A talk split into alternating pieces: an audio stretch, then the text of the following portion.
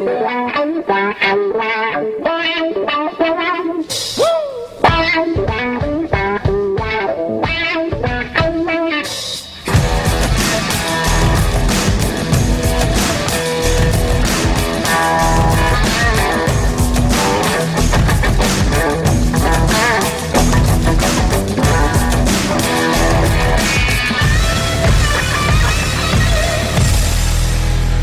Welkom bij de tweede aflevering van uh, Eindbazen. Dat is de podcast waarin we unieke gasten interviewen die uh, uh, ja, eigenlijk gewoon een eindbaas zijn in, in iets. Iets hebben gedaan, iets maatschappelijks goeds hebben gedaan of gewoon een optimale prestatie hebben geleverd. En die optimale prestaties die kan je onder andere leveren op het moment dat je goede voeding tot je neemt. En daarvoor willen we graag onze sponsor bedanken, Nutrofit. Nutrofit is een supplementen webshop waarin je natuurlijke supplementen kan, kan bestellen die bijdragen aan een, aan een beter welzijn. En ehm, de supplementen die we verkopen, die variëren van koffie tot en met vitamines, uh, pre-workouts. Uh, en we hebben ook onder andere Nootropica. En Nootropica is beter bekend als een supplement voor, voor je brein. En daar heb je allerlei verschillende formules voor. En zie dat gewoon als, als ja, bepaalde kruiden en uh, natuurlijke stoffen die je her en der vindt, uh, die stoppen ze in een capsule. En op het moment dat je die tot je neemt, dan uh, zorg je er in één keer voor dat je een betere concentratie hebt. Of je beter kan focussen. En eigenlijk alles op een natuurlijke basis. En daar krijgen ontzettend veel goede respons op. de producten die zijn van Onnet. En daar zijn we distributeur van in de Benelux.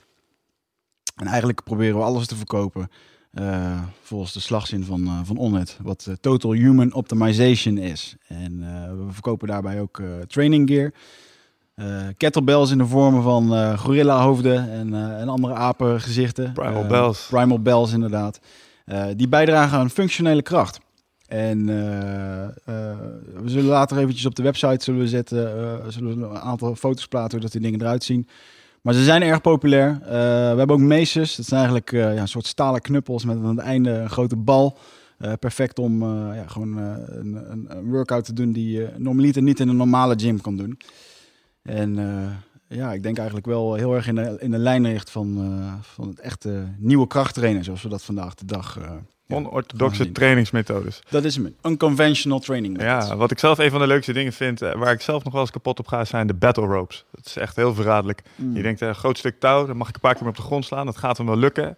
En dan ben je er 20 seconden mee bezig en dan mag je even rusten. En doe je het nog een keer 20 seconden. En denk je, dit begint wel akelig pittig te worden. En in ronde 4 sta je, nou ja, nog net niet kokhalsend boven de prullenbak. Maar het kan uh, weinig schelen. Yep, yep, en dat alleen met een stukje touw. Dus dat is op zich dan wel weer... Uh... Uh, voor de mensen die de battle ropes niet kennen, het zijn eigenlijk gewoon eh, dikke touwen die, die je normaal aan een boot ziet hangen volgens mij. En, scheepskabels. scheepskabels. En die van een paar centimeter dik, waarbij je die op je neer kan slingeren. En uh, waarbij je een goede schouderworkout, goed voor je grips. Dus ook al uh, als je, doe je iets, een sport waarbij je een goede grip moet hebben.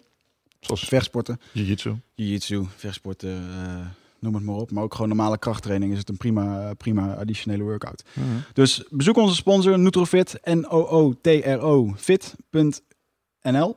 En yep. gebruik de kortingscode EINDBAZEN. Dan krijg je 5% korting op al je supplementen. En uh, ik noemde net al net wat over, de krachttraining en over eindbazen. En vandaag hebben we denk ik een van de grootste eindbazen op dat gebied in de studio. Iemand die al vijf jaar lang records verbreekt. En eigenlijk vijf jaar lang zijn eigen record verbreekt. En zijn naam is Karen Tofmansjan. En ja, maak eens een introductie over jezelf. Want je bent een, een van de beste krachtsporters van Nederland. En vertel eens wat je doet en wie je bent. Nou, ik ben Karen Tofmansjan. Ik ben geboren in Armenië. En sinds mijn achtste woon ik in Nederland. En ik ben begonnen als gewichthef gewichtheffer sinds mijn kijken, 14e ben ik begonnen met gewichtheffen. Daarvoor heb ik heel veel sporten gedaan. En ja, wat doe ik daarnaast? Ik studeer aan de Kalo, hm. Windesheim, gymleraar. En werk heel veel met CrossFit. Ja. Ja, want ge gewicht heffen in het algemeen, zoals jij dat doet, hè? Want uh, de meeste mensen die zullen het kennen inderdaad van wat ze een keertje op Eurosport zien. Dan uh, staan er van die mannetjes in van die pakjes op het podium. En die staan daar uh, honderden kilo's weg te squatten en op te tillen. Ehm, die sport is niet onwijs groot in Nederland.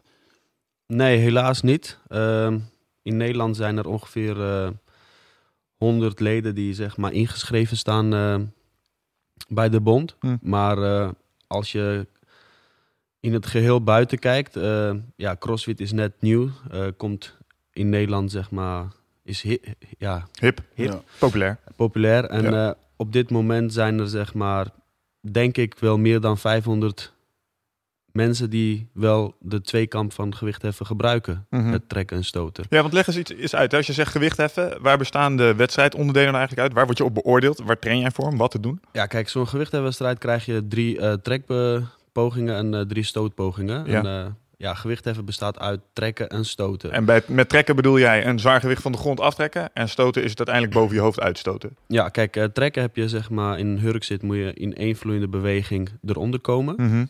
En dan bij het stoten moet je eerst voorslaan voordat je hem uitstoot. En wat is voorslaan? Voorslaan is, eh, ehm, ja, je pakt hem smal vast. Mhm. In een hurk zit, En met smal bedoel je handen dicht bij elkaar tussen je benen. Terwijl jij in de, op je hurken zit. on- ongeveer je schouderbreedte. Schouderbreedte, oké. Ja, je slaat hem eh, zeg maar voor op je borst. Ja. En dan, eh, omdat, je, omdat het gewicht zwaar is, kom je in een squat eh, Ja, beweging terecht.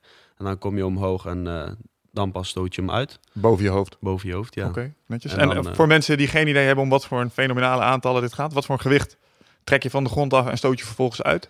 Mijn record staan nu op eh, 160 kilogram eh, 160 trekken en eh, 191 eh, clean and jerk stoten. Wauw, wat weeg je zelf? Ik weeg 85. 85 kilo. Ik kan het niet heel snel uitrekenen, maar dat is wel meer dan twee keer je eigen lichaamsgewicht volgens mij.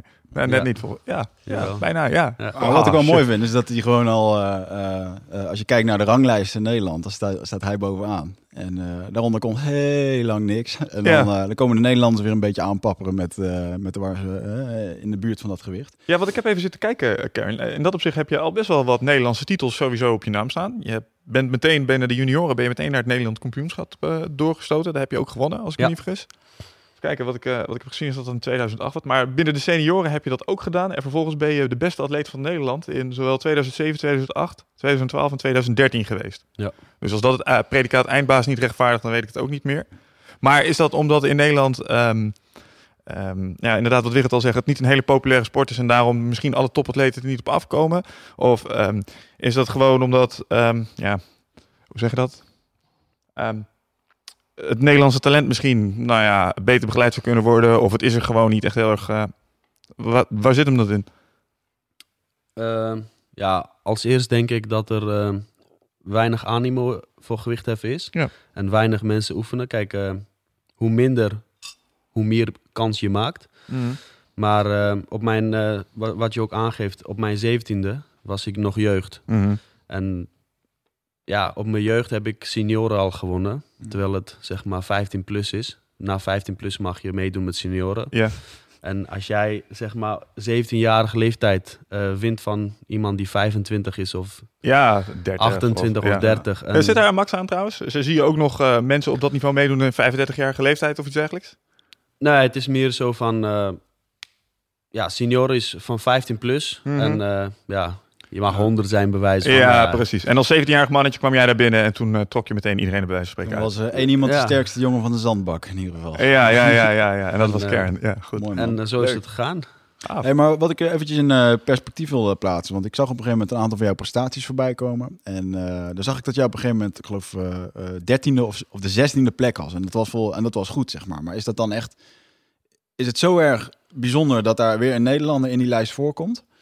Ja, heel bijzonder. Want ehm, Want normaliter als je zou zeggen met een voetbalteam, we zijn als dertiende geëindigd. Dan tel je eigenlijk niet meer echt mee, zeg maar. Mhm. Terwijl, Nee, kijk, eh, als je aan Europees kampioenschappen of wereldkampioenschappen meedoet, ehm, dan is het wel zo van dat de andere landen denken, oh, eh, ze hebben weer een Nederlander erbij. Omdat Nederland zeg maar zo klein en niks met gewichtheffen heeft gehad, afgelopen jaren. En eh, dat is zeg maar de kracht van, oh, er zit weer een Nederlander erbij. En dat is zeg maar zo mooi aan. Ja, want ik zag dat je mee wilde gaan doen aan de Olympische Spelen in 2016. En als jij je daar werkelijk voor zou weten te kwalificeren, dan zou je de eerste Nederlander in 50 jaar zijn die weer op die lijst komt te staan. Klopt dat? Dat klopt, ja. Wauw. Dat is echt, eh, ja, Dus alleen al het kwalificeren ervoor zou fantastisch zijn, want dan doe je alweer iets unieks. En dan ga je hem natuurlijk nog winnen ook. Want Ah, is maar ik bedoel, een vierde plek op het EK die je onlangs hebt gehaald. Toen, eh, dat was ook al de eerste Ja, keer. een in vierde 50 plek heb ik eh, met eh, trekken gehaald. Ja. Maar eh, in het algemeen klassement werd ik vijfde. Ja. Dus je hebt twee kamp. eh, ik, werd, ik werd vierde met het eerste onderdeel. En eh, het tweede onderdeel werd ik, even kijken, zevende, achtste. Ja. En eh, in het totaal werd ik vijfde. Want toen ik jou daarvoor sprak, toen had je volgens mij de ambitie om in ieder geval in de top 10 eh, te komen. Ja, klopt. En eh, eh, omdat die, die bovenlaag die wordt gewoon gedomineerd door, eh, door Oostblok eh, eh, landen. Ja.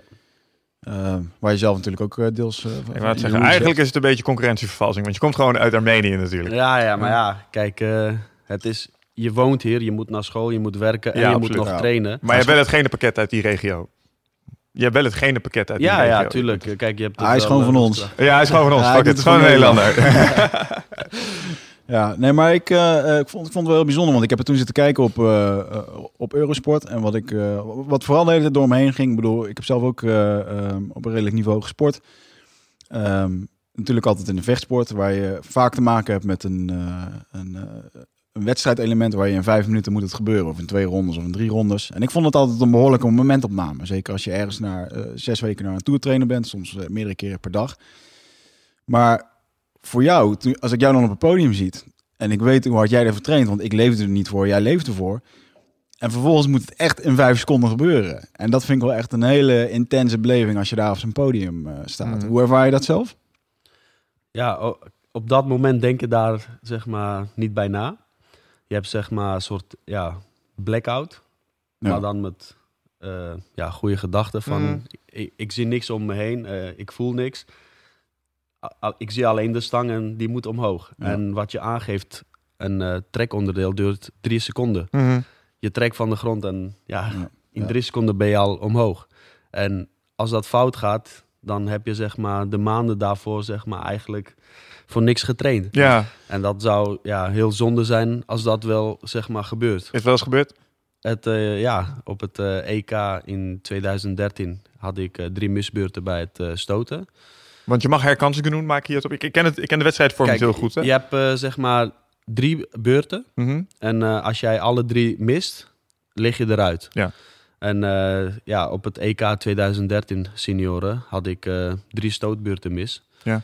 En ik zou, als ik ook had gehaald, was ik dertiende geworden. Dus in 2014 ben ik vierde, ja, vijfde geworden. Mhm. En het verschil, ja, je maakt wel een acht, negen plaatsen vooruitgang. Ja. Je, je boekt vooruitgang. Dus Ja. het, ik geloof in dat ik zeg maar volgend jaar op het EK wel ja, kans maak op een eh, medaille. En daar train ik nu ook hard voor. Goede eh, mentaliteit sowieso. ja, ik- Want ja, Wat is hetgene wat op het moment dat je daar staat en eh, je, pakt, je pakt die stang vast en je maakt je klaar en dan moet het gebeuren. Wat is nou hetgene wat, het, eh, wat ervoor kan zorgen dat het mislukt? Is het gewoon een balans? Is het eh, eh, technisch fout. technisch fout? Ja. Voel je dat ook direct? Als in de eerste tiende seconde heb je, oh, oh, dit gaat hem niet worden? Of weet je het halverwege pas? Of, Ehm, ja, dat is heel moeilijk te zeggen, maar je, hebt zo weinig tijd. Ja, je hebt wij, kijk, het, het is echt millisecondes. En Hmm. eh, op dat moment, kijk, ik heb mijn tweede beurt op het EK gemist. En toen ik eronder kwam, wist ik, oh, de halter gaat weg. En ik moet gelijk ja, corrigeren. En als dat net niet lukt, dan... En als jij zegt dat ik eronder kwam, was het moment waarop je in die hurkstand ging zitten. Ja. En je legt die bar op je borst als het ware. En dan Ja. voel je al, oh oh. Ja, en dan voel je van, oh, ik, ik raak mijn balans kwijt. Mhm. Dan weet je al dat het, ja, Ja. gebeurd Ja, is. Ja, ja, ja, ja. Dus, eh, Ja, want er liepen best wel wat knoesjes rond. eh, ook een paar Olympisch. Op de, heb ik, ga ik weer even terug naar het EK van Mhm. de afgelopen keer. Eh, het- een hoop jongens die ook gewoon, gewoon ouder zijn. Eh, hoop jongens in de 30 die gewoon. eh, ja, je, je bent op je sterk volgens mij. Ja. Als je een jaar of 34, 35. 35 bent. tot 36, ja. Dus merk je dat leeftijd een grote invloed heeft? Want jij bent op je 17 en zit je al mensen eruit eh, te. Ja, kijk, in Nederland, ik, ik let daar nooit op. Kijk, in Nederland ben ik op mijn zeventiende wel, zeg maar, seniorenkampioen geweest. En ja, kijk, ik bedoel, als je als atleet alleen maar in Nederland, zeg maar, kijkt, dan Ja. kun je beter, zeg maar, één keer of twee keer in de week gaan trainen en lekker Ja. Nederlands kampioen worden. Dat kan. Ja, precies. ja. Maar ik kijk altijd... Lekker Nederlands kampioen, weet je wel. Leuk Ja, voor alle Nederlandse kampioenen, maar fuck eh, it. Dus iedereen die in Nederland gewicht heeft, dit was hem jongens. Ja, jammer.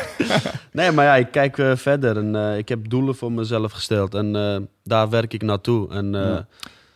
dat is zeg maar de kracht waar je zeg maar in je hebt om steeds verder te Ja, gaan. maar waar komt dat vandaan? Want dat vind ik wel heel opmerkelijk aan jou. Ik zat, eh, ik zat wat na- over je te lezen en ik dacht, wauw, die jongen is 23. En eh, op zijn, ik weet niet, was je, je was erg jong toen je die stappen al maakte richting de Nederlands kampioenschappen junioren. Dus dat betekent dat je op jonge leeftijd ook al die gedrevenheid had en die dat doelen stellen, die mentaliteit. Als ik naar mezelf kijk op mijn 23e, was ik daar alles behalve mee bezig, zullen we zeggen. Ja. Waar komt dat vandaan? Wat is dat? Had je dat altijd al? Ja, in- op het moment dat je in een topsport eh, terechtkomt, Hmm. zeg maar, ehm, je wordt kampioen en ja, mensen verwachten ook van jou dat je volgend jaar weer stappen gaat maken. Ja. Maar ook voor jezelf. Ehm, je gaat kijken van, goh, waar sta ik nu? Eh, Hmm. Je draait met een EK mee, je wordt zestiende. En dan ga je kijken van, waarom zou ik zestiende moeten zijn, terwijl ik zelfde persoon ben als de anderen, we wegen hetzelfde. Waarom is hij tien keer sterker? Dus je gaat wel bij jezelf nadenken van... oké, ze trainen elke dag, ze, ze, ze gaan niet uit. Ze ga- Wat doen ze anders? ja. Ja. wat doen ze anders? En daar ga je zeg maar eh, trainen... en je volgt de stappen wat, wat zij volgen. En op een gegeven moment merk je zelf van... oh god, ik kom er steeds dichterbij. Ja, en ja, ja. nu sta je op EK senioren... waar je zeg maar vijfdes wordt. Ja. En je bent nog... ja, ik ben nog 24 nu... Mhm. En je hebt nog, wat je zegt, 28ste, 29ste, 30ste ben je op je sterkst. Ja, Ja. je hebt nog even te groeien. Dus eh, ik wil sowieso voor dit twee jaar eh, kwalificeren voor Olympische Spelen 2016. En ja, stel dat het niet lukt, wat ik zeg maar... Zit die optie in je hoofd of Nee, eigenlijk niet? Ik geloof Gaat gewoon, gewoon... gaat Ja, gewoon gebeuren. het Ja, gaat het gaat gewoon Ja, gebeuren. Ik geloof in me. Dus, eh, Ja. Maar stel dat het ook niet gebeurt, dan weet ik zeker dat ik zeg maar, de volgende Olympische Spelen 100% moet gaan halen. Ja, Maar ik weet de- dit ook al dat ik gewoon ga halen. het Dus- gaat gewoon gebeuren. Want, ja, want buiten het feit dat je, ehm, eh, dat je die doelen voor jezelf hebt, ehm, denk je dat er ook een bepaalde.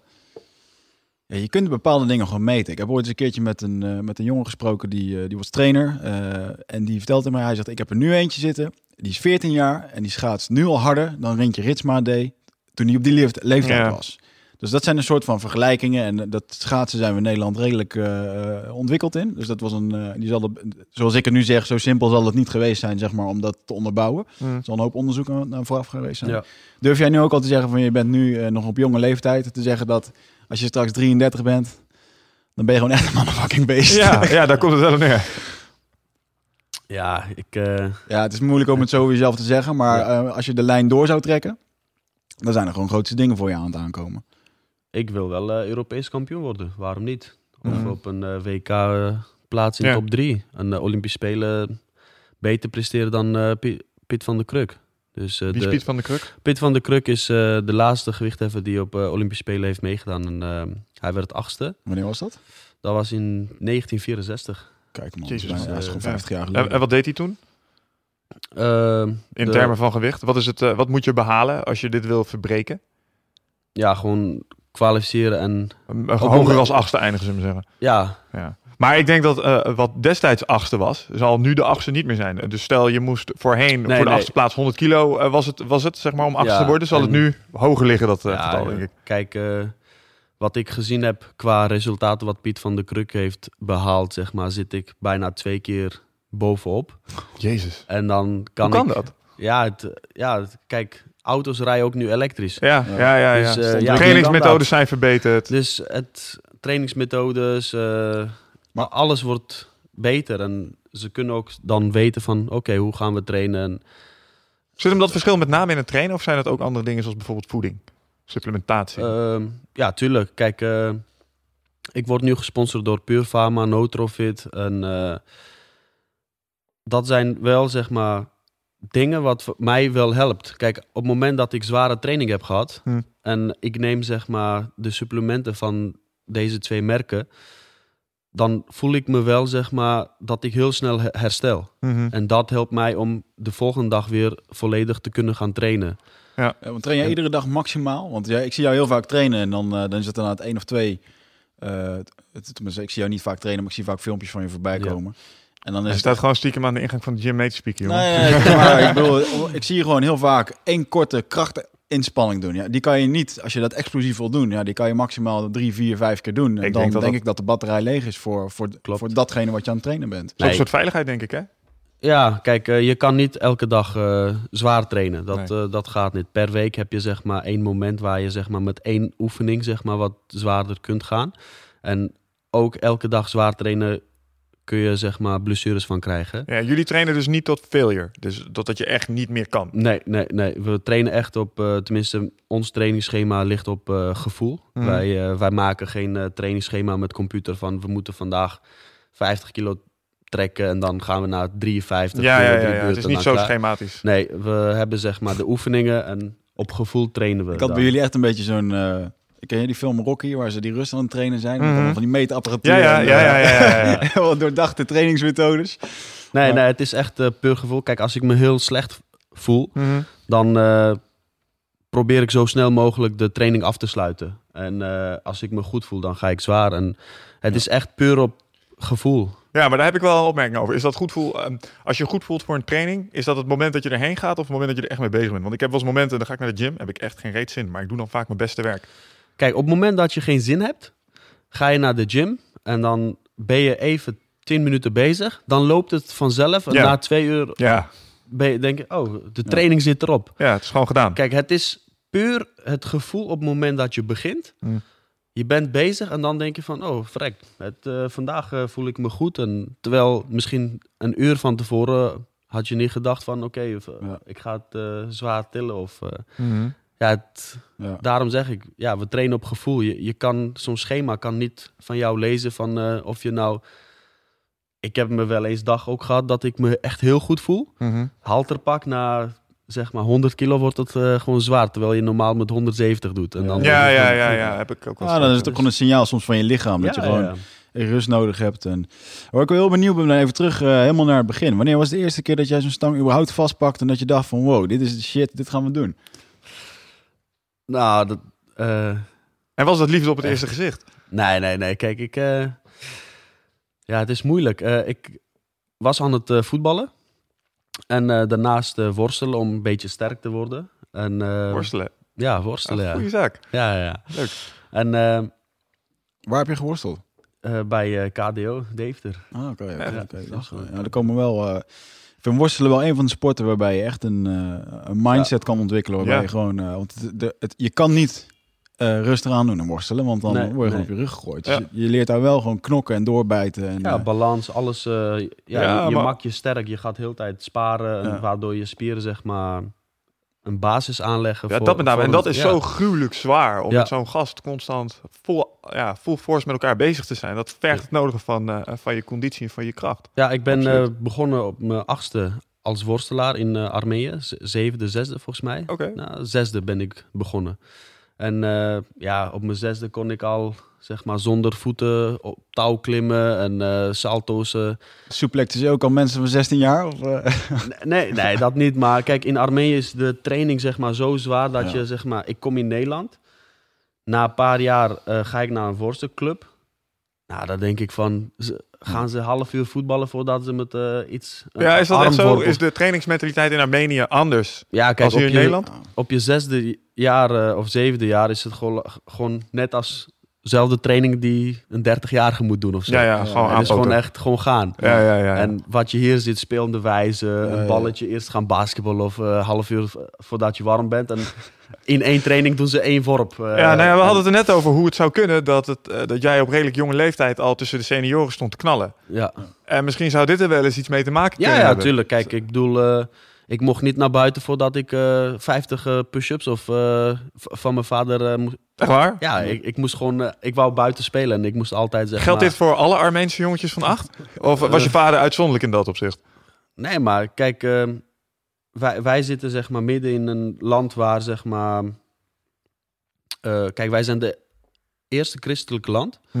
En eh, buiten zeg maar onze landen zijn allemaal islamitische landen. Ja, En je moet zeg maar, wij zeggen, bij ons is het zo dat elk jongen sterk moet zijn. Mhm. Ja.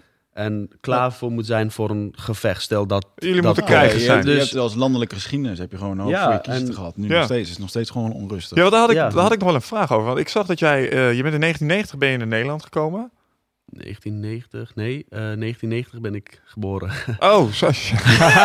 sorry, ik dacht een heel mooi bruggetje kunnen maken naar het feit dat je hier... Maar je bent, op de, je bent later hier naartoe Ja. Eh, als, dus er, als er geen Excel bij is, dan kan die in één keer niet meer rekenen. Ja, dat maakt niet uit. Nee, maar ehm, eh, dan zijn jullie daar dus eh, gebleven toen jullie zeg maar zelfstandig zijn geworden van de Sovjet-Unie. ja, Ehm, maar is de reden dat jullie uiteindelijk naar Nederland zijn gegaan, had dat te maken met nou ja, de economische situatie daar en de instabiliteit in die Ja, regio ook, en ja. de constante spanning en druk inderdaad van omliggende landen die nou ja, misschien niet altijd het beste met je voor hadden? ja, dat, Ja. dat was zeg maar de grootste probleem.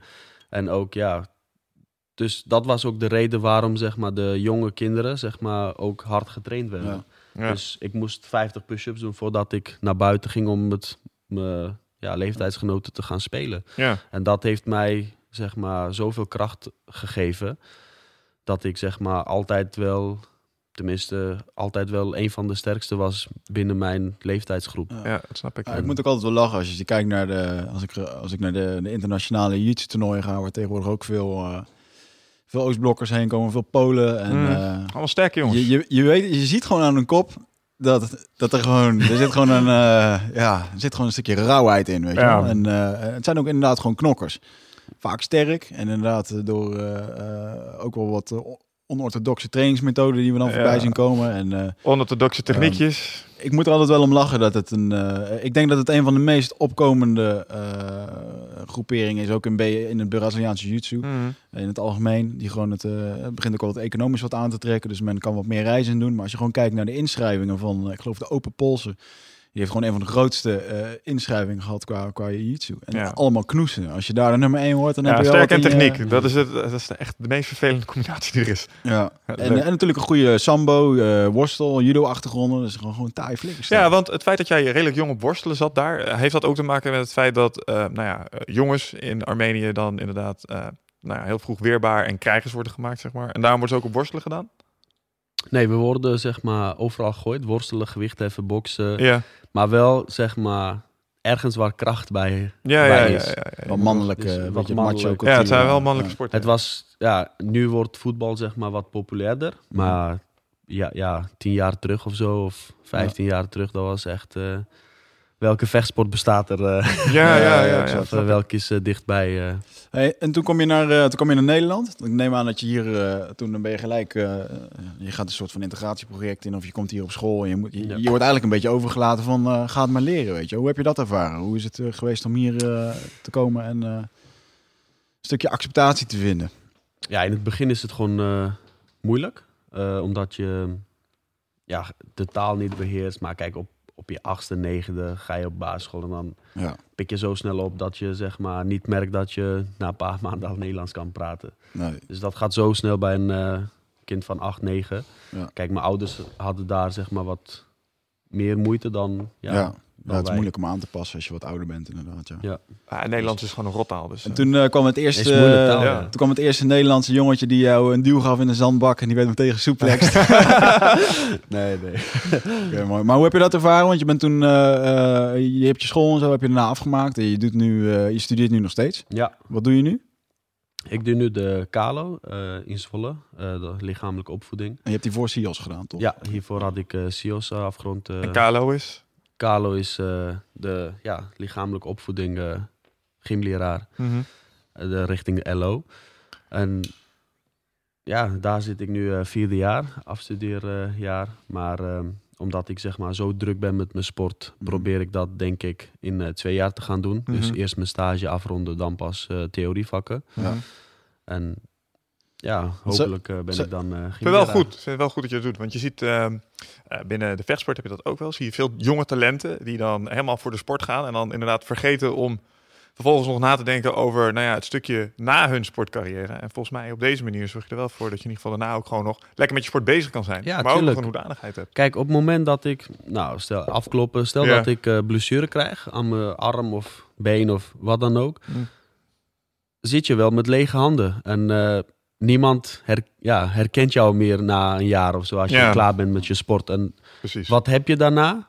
Helemaal niks. Op, kijk, op, mom- op het moment dat je naar een EK gaat, je hebt een medaille, iedereen vindt het geweldig, eh, iedereen eh, ja, Ja. feliciteert jou, Ja. je bent even de man. Als je Ja. wint, heb je vrienden. Ja, en eh, op het moment dat je een jaartje eruit ligt of twee jaar, Ja.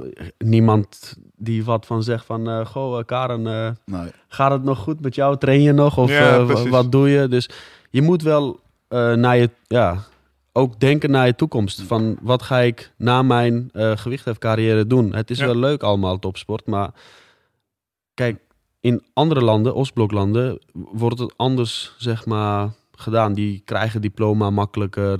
Die worden, zeg maar, ja, zo'n gratis diploma. Mm, je wordt een beetje je- meer gematst omdat Ja, je kunt ja. richten op de topsport. Ja, je wordt je beloond op je prestaties. En je ziet dat bijvoorbeeld in, eh, in judo en eh, in judo in Frankrijk ook. Als je daar gewoon 's ochtends, 's ochtends, als je daar vroeg eh, goed bent in judo, Mm. dan word je gewoon naar een judoschool gestuurd. Ja. Ja. En dat wordt gewoon gefinancierd. En nou, daar krijg je gewoon topjudo. Nou ja, in Amerika is het toch niet anders met eh, van die jocks eh, die Nee, eh, de quarterback zijn in het lokale rugbyteam. En eh, oh, dit is een hoogvlieger, die gaan we even door zijn academische carrière heen helpen, zodat hij zo snel mogelijk Ja. naar de, nou ja, de topleagues kan. Ja, ja dat, dat is het. Kijk, en eh, in Nederland moet je zelf eh, ja, gaan werken. En ja, ik zie mezelf...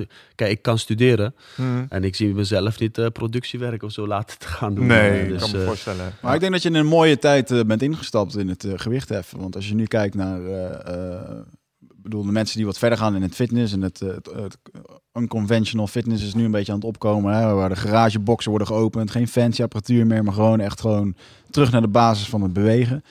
CrossFit heeft daar een hele grote bijdrage Ja, aan op dit ja. moment. Dus ik denk dat op het moment als je straks stopt met een actieve wedstrijdcarrière, eh, die hopelijk nog heel lang gaat duren, eh, dat je eh, nog best wel eens een keertje een, eh, ja, een hele goede boterham kan verdienen met, eh, met het begeleiden van, eh, van de Oh. mensen die daarin verder gaan. Want ik heb wel het idee dat ondanks dat CrossFit misschien nu een ontzettende hype is, eh, de naam CrossFit in ieder geval, want het, het bestaat natuurlijk al super lang. Ja. En, eh, Ja, ja. ik denk zeker bij eh, de, de topsporters dat dit soort trainingen, gewoon echt functionele training, steeds belangrijker gaat worden. Dus of CrossFit nou straks wel of niet eh, eh, de naam wat zal vervagen Ja. denk ik dat het de manier van trainen en wat je nu aan het doen bent, gewoon de perfecte basis is om straks gewoon. eh, Maar hoe zouden we dat typeren? De typische CrossFit manier. Stel je luistert hiernaar en je hebt geen idee wat CrossFit is. Ehm, wat, vinden, wat, wat vinden wat CrossFit is? Wat vind jij dat CrossFit is? Kijk, het is niet wat je vindt. Ja, CrossFit is een eh, trainingsmethode waar je zeg maar op je lichaamsgewicht traint. Ja. En het is zeg maar een methode waar je zeg maar elke keer kan testen hoe fit je bent. Kijk, je doet een workout Hm. en dat wordt zeg maar met tijd eh, gedaan. De En, WOT. eh, ja, de WOT heet dat. Workout of the day. Ja, en ehm, je wordt... Nou, een workout heb je gedaan en je tijd is nou 10 minuten en nog wat. En na maanden ga je hetzelfde workout doen. En dan kun je zien van, goh, ik ben eh, wat fitter. Ik ben wat sneller. Ik, eh, mhm. Ik kan er En- meer, ik kan meer gewicht. ja, en dat ja. is zeg maar de kracht van eh, CrossFit. En ehm, ja, train jezelf fit. En eh word fi- ja, fi- fitste man eh ter wereld als het Ja, ware. ja, ja. Vroeger had je nog wel eens die, eh, ehm, praat ik over, toen ik op de basisschool zat, had ik een leraar die, die deed triathlons. En als je echt eh World Toughest Man was, dan deed je mee aan de Ironman. Weet je wel, dat was dan een, eh, volgens mij eh, won, wonnen, ieder jaar won, werd dat gewonnen door een of andere Australische lifeguard die de hele dag aan het trainen was. Gewoon eigenlijk een ouderwetse triathlon. Maar ik denk vandaag de dag dat de CrossFit Games, ja, als je kijkt naar die Rich Froning heet Ja. die, hè, die jongen die gozer die wint. Jezus man, dat is een fucking beest. Ja, en die, die traint tot af en zo divers en gewoon echt... Het is inderdaad echt een, eh, een atleet in alle aspecten. Of je nou op je handen kan lopen, of eh, Ja. kan squatten, of Ja. eh, de pull-ups. Het is wel echt een... ehm, ja, de fitste man van de wereld wordt daar wel... Ja, en CrossFit is meer van, je moet alles kunnen. Ja. Of het nou zwemmen is, of gewicht heffen, of ja, zo turnactiviteit, gym- Mhm. gymnastiek. En dat, dat is zeg maar, dat maakt CrossFit leuk. Dat je zeg maar alles in één hebt. Ja. Dus eh, je hebt niet alleen maar gewicht heffen waar je alleen met halter bezig bent. Ja, En- het is multidimensioneel. Dus, ja. Maar het is wel zo dat, eh, dat vind ik dan wel een beetje een ding. Kijk, een, eh, of tenminste, het is in ieder geval een discussie dat eh, ehm, als je op Facebook en op Instagram kijkt, dan heb je altijd een beetje de jongens die hardcore in de gym hangen. Die zijn altijd een beetje anti-crossfit of die lachen daar een beetje om. En dat komt natuurlijk omdat crossfit nu commercieel heel erg populair is. Ja. Een, een huisvrouw die kijkt naar Rich Froning, die denkt van, nou, dat ziet er goed uit, dat wil ik ook. Ehm, maar uiteindelijk is het natuurlijk ook zo dat die, die crossfitters zelf, die doen niet iedere dag hun workout of the day en winnen daarmee zo'n crossfit-wedstrijd. Dat zijn ook gewoon atleten puur zang, die gewoon onwijs veel een krachttraining doen. ja, ja, tuurlijk, tuurlijk. Eh, en niet het commerciële crossfit-plaatje uitoefenen wat, eh, wat geschetst wordt. Ehm, Ja, maar dat heb je altijd. Zodra dingen mainstream worden die voorheen underground waren, dan heb je altijd een groep mensen die achterblijven denken, eh, maar wij waren de early adapters en die vinden dat een beetje vervelend. Ja, ja, ja, ja, ja zeker. Dat Want dat was het ding dat ze onderscheiden, zeg maar. Dus eh, ik snap het ook wel. Maar ik weet ook dat CrossFit wel, en ben wel benieuwd hoe jij daarover denkt. Eh, het ligt ook nog wel eens een tikje onder vuur, omdat er nog wel wat eh, trainingsvormen tussen zitten, bijvoorbeeld waarbij er wordt gefocust op zoveel mogelijk herhalingen. En dat zou dan Mhm. zogenaamd ten koste gaan van techniek. Ja, klopt. Bepaalde oefeningen die misschien niet het meest verantwoord zijn, dan heeft iedereen het altijd over de manier van eh, optrekken, de kiplings. tuurlijk, tuurlijk, wat, tuurlijk. wat vind jij daarvan? Kijk, eh, ik vind zelf, elk sport heeft zijn voordelen en nadelen. Mm. En eh, kijk, als je bij voetbal kijkt, je gaat naar een EK met eh, 23 spelers en je komt terug met 18 spelers. De vijf die geblesseerd zijn. Ja. Mm. En ja, ik bedoel, tuurlijk eh, kost het je, zeg, kijk, op het moment dat je 30 keer moet trekken, en ja, tuurlijk zal het eh, de laatste 10 eh, heel slecht eruit zien. Ja. Maar dat, dat is ook begrijpelijk. Omdat het zeg maar met tijd is, je, je raakt vermoeid. eh, ja, dan ga je techniek niet meer... Ja, en het argument is dan dat dat mogelijk sneller blessures in de, in de hand speelt. Is dat zo? Nou, het eh, ben niet helemaal mee eens. Ehm, kijk, op het moment dat je een workout doet, is Mhm. meestal het gewicht. ehm, kijk, stel dat je zeg maar 100 kilo kan clean en jerken. Mhm. Meestal is het gewicht dan 60. Ja, en een clean and jerk is het omhoog trekken en Eh, weer op oh je ja, borst gooien van sorry. Ja, nee, maakt niet uit. Ja. Ja, en eh, dus het gewicht wat ze tijdens een workout kiezen is meestal eh, lager dan eh, iemand die zeg maar meer. Ja, precies. stoten. Je gaat niet op je max zitten. Nee, en eh, op het moment dat je CrossFit doet, eh, heb je al zeg maar een basis gelegd van je rugspieren, van je beenspieren. Dus je spieren kunnen het ge- gewicht wel aan, Mhm. Maar het kost je wel eh, zeg maar te- ja, techniek. Wat, ja, eh, dus er wordt wel eerst gewerkt aan een fundament. Ja, waarna je vervolgens... tuurlijk. Ja, oké. Ja. dat Voordat je CrossFit begint, moet je de fundaments eh, zeg Ja. maar. eh, Ik denk dat daar juist een beetje het, de crux in ligt. Dat er een hele hoop scholen zijn. Want eh, eh, ik weet dat eh, eh, sommige scholen die zijn geen officieel CrossFit box. Nee. Eh, want dat is natuurlijk de commerciële naam die je Mhm. moet uitdragen. Geven wel een soort gelijke training. En dat, eh, sommigen doen dat hartstikke goed. Maar sommigen doen dat ook omdat CrossFit nu een soort... eh, ze noemen het dan bijvoorbeeld cross-workout. En men, nou, hè, je hoeft dan minder te betalen en je gaat dan daarheen. Ehm, maar ik vind wel dat op het moment als die, eh, die dame die normaal nooit wat doet... en die gaat in één keer Olympisch gewicht heffen... en die moet er 30 herhalingen doen... en de begeleiding is maar half... dan heb je serieus met, met, met, met gevaarlijke omstandigheden te Ja, maken. dat denk ik ook. wel. En ik, ik denk dat daar een beetje het... eh, en dat is natuurlijk met alle sporten zo... dat daar wel een beetje het, eh, het gevaar in ligt voor, voor een slechte naam. Of dat mensen zeggen van ja, eh, de crossfitters, ja, het is een commercieel iets. En kijk eens naar die forum, het is niet goed. Ik bedoel, ik zie jou seminars geven bij crossfit boksen. Ja. En ik weet zeker dat je daar nog steeds een hele hoop mensen gewoon op, op een goede manier kan corrigeren op hoe dat ze tillen en tuurlijk, doen. tuurlijk. Ja, Ja, daarom wat- raad ik ook iedereen aan om echt bij een CrossFit box te gaan crossfitten. Want Mhm. iedereen eh, die zeg maar, kijk, wat je zegt, eh, crossfitness, cross, gym Cross workouts. cross workout. Dus ja, het, dat maakt zeg maar de naam weer slecht aan Ja. buiten. Dus zorg ervoor, als je gaat crossfitten, ga dan naar een box die officieel op crossfit.com staat. Ja, Ja, snap ik. Eh, daar heb ik ook nog wel een vraag over. Want ehm, stel je zou dit eh, voorbeeld betrekken op vechtsporten, dan maakt het eh, bijvoorbeeld bij Braziliaans Jiu-Jitsu maakt het uit in welke gym je traint. Want per leraar is er een andere filosofie over welk aspect van dat spelletje het belangrijkste is en ligt de focus daarop. Ja. Ehm, zie je dat binnen boksen ook zo? Dat bijvoorbeeld, eh, stel je traint bij CrossFit Apeldoorn en ehm, daar loopt iemand en die heeft een bepaalde kijk op CrossFit en waar de focus op zou moeten liggen. Dus die zegt, eh, je moet veel aan je benen werken en veel aan je onderrug. En een andere CrossFit box zou daar iemand kunnen rondlopen. Die heeft er een andere filosofie over. En die zegt, nou, we doen het iets meer op cardio. Zitten die verschillen erin of is het een standaard protocol dat je uitdraagt als je CrossFit gym bent? Gelukkig is het 90% standaard. Ja, Kijk, alleen de workouts worden wel eh, binnen de boxen verschillend gegeven. Maar Mm. 99% is wel, zeg maar, zelfde filosofie. En daar, dus als ik, ook, bij CrossFit Box A train en ik ga naar CrossFit Box B, dan ga ik een heleboel herkennen. daar ga je, zeg maar, 99% alles herkennen wat er is. Dus daarom ben ik ook, zeg maar, verliefd geworden op CrossFit. Niet dat ik zelf, zeg maar, de CrossFit zelf ga doen, maar ook Mhm. eh, gewoon de filosofie dat iedereen in één lijn denkt. Ja, En binnen gewichtheffen heb je zes trainers in Nederland of tien trainers. Iedereen denkt ande- anders. Ja. En die gaan ook nooit samen praten om één filosofische weg te ja kiezen. want dat is wel een, een belangrijk ding binnen CrossFit ook. Hè? De, de Ja. hele gemeenschap, dat hele community gevoel wat die ja, mensen hebben. dus eh, daar, ja, het, het respect eh, aan elkaar. eh, het, het is gewoon. Het is gewoon een stukje samenhorigheid. Ja. weet je wel, Ja, het, is elkaar gewoon- het is gewoon een familie die bij elkaar hoort. En ze zien niet als zeg maar concurrentie, ze helpen elkaar. En als iemand een eh, wedstrijd heeft binnen de box, eh nodig ze andere boxen uit. En Ja. dan wordt het een groot wedstrijd. Ja. En daarom zeg maar hou ik daarvan. En het is. Ja, Ja, want het, ik ben wel eens eh, op zo'n wedstrijd geweest. Wat me opvalt is de energie die er hangt. Er zijn mensen Ja. bezig met hun, eh, nou ja, eh, ik weet niet, dan moeten ze zo'n oefening doen of een qualifier doen of wat dan ook. En dan staan de mensen eromheen die staan echt enthousiast te klappen en te juichen. Als je op gemiddeld vechtsporttoernooitje komt, ja, als je toevallig een paar jongens bij je hebt die je kent, die willen nog wel eens wat voor je roepen. Maar Mhm. hier klapt iedereen voor iedereen, ongeacht waar je vandaan komt en wat je aan het doen bent. Iedereen probeert klopt. elkaar aan te moedigen. Ja. En wat me opviel is dat ze elkaar onderling tijdens het sport ook aan het aanmoedigen zijn. Ja, ben je bezig ook. met je oefening en zie je dat, eh, dat je maatje het moeilijk heeft. En terwijl je met je eigen wedstrijd bezig bent, hey, kom op gast. En je bent hem gewoon aan het helpen. Ja, dat, Dat vond ik echt mooi. Ja, dat zie je wel. Kijk, dat zul je niet zo snel zien eh, met de sporten als eh, gewichtheffen. Kijk, ik zal een voorbeeld geven. Eh, je bent met een crossfit-wedstrijd bezig Ja. en je bent met z'n tienen. Hmm. Kijk, op het moment dat je klaar bent met je workout, heb je gewonnen. Dat weet je. Mhm.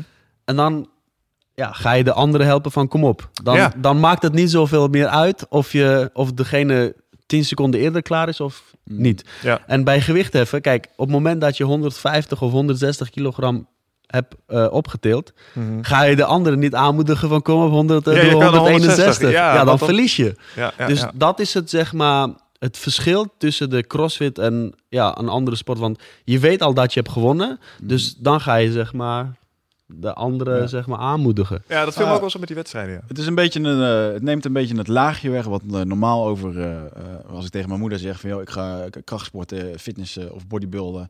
Dan denkt zij waarschijnlijk al van die ongure types die daar een beetje staan in de sportschool. Altijd topjes. Ja. Ja, je kent het, dat je, dat je gewoon... eh, en ik, zeg- ik heb het zelf ook, ik heb in een fitnessschool gewerkt. En op het moment staan een paar van die brede types liepen die daar staan omdat ze zo groot en sterk zijn. eh, en die kijken mensen met een vuil oog aan. Dat Mm. schrikt klanten af, weet je wel. Dus het, het is hartstikke belangrijk en goed dat zo'n crossfit gym wat gewoon open is voor iedereen.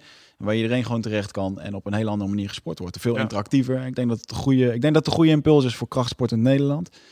En, eh, en zeker ook in de tak waar jij in zit nu, in het, eh, in het, eh, in het gewicht heffen. Ja, Ja. maar ook gewoon voor de algehele promotie van vitaliteit. Want wat ik ook interessant vind, is dat er een hele diverse groep mensen inderdaad op dat crossfitten af. Ja, het leuke daarvan is dat ook, zeg maar, het crossfit is voor iedereen. Of je nou 80 Ja. bent Ja.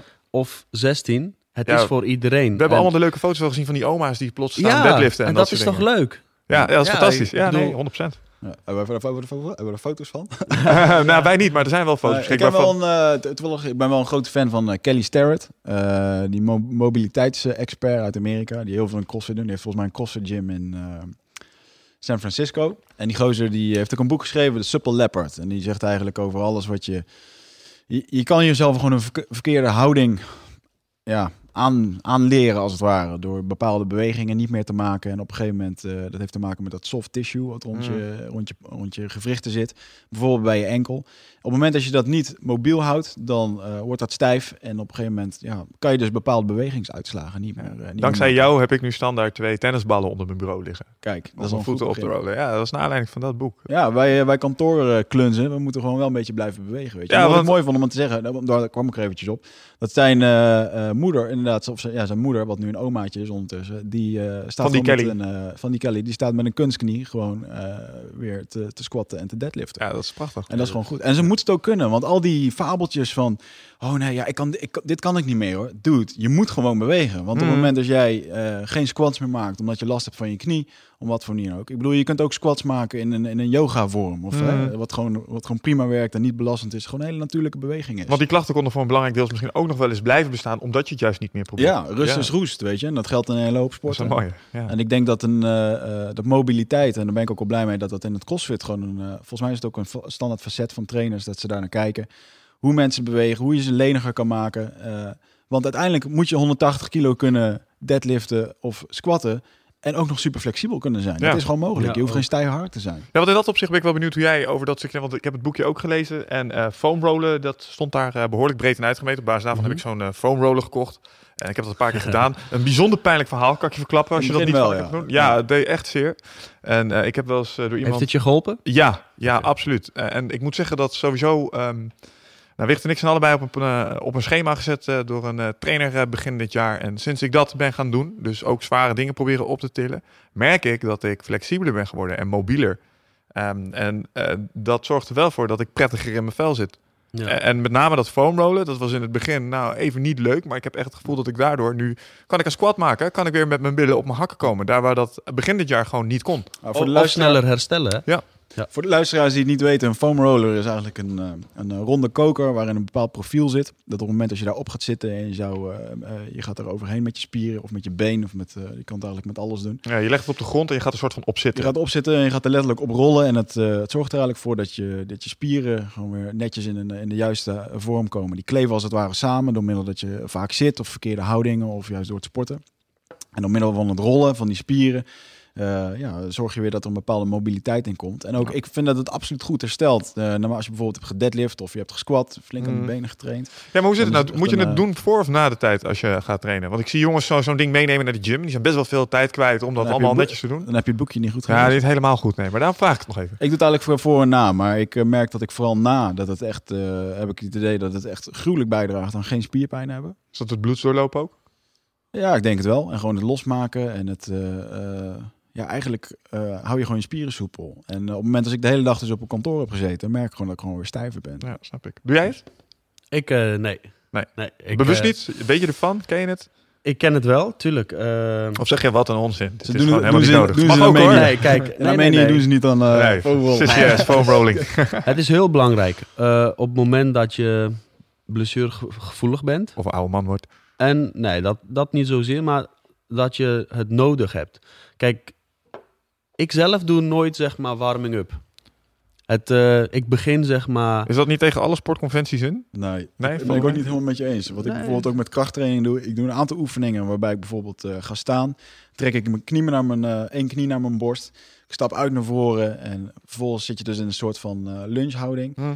Eh, ik draai mijn lichaam links, rechts, kijk mijn hoofd. En je merkt gewoon, dat eh, dat is gewoon bijvoorbeeld goed om je zenuwstelsel te activeren. En Ja. dat soort oefeningen zijn eigenlijk vaak al voldoende om uiteindelijk vervolgens eh, op een goede manier Ja, te doen. kijk, iedereen eh, is verschillend. Kijk, ik heb een, eh, ja, een vriend die ook aan het gewicht heeft is. Die heeft Mhm. half uur van tevoren nodig om eh, warm te worden voordat hij met de halter begint. En ja, als ik Ben je al bijna klaar? mijn schoenen, ze- ja, ben ik al, als het ware met dat oefening al klaar. Ja, ja, ja. Ik bedoel, ik heb dat niet nodig. En na die tijd ook. eh, Ik ga niet stretchen als ik dat niet nodig heb. Kijk, op het moment dat je wel stretch, Hm.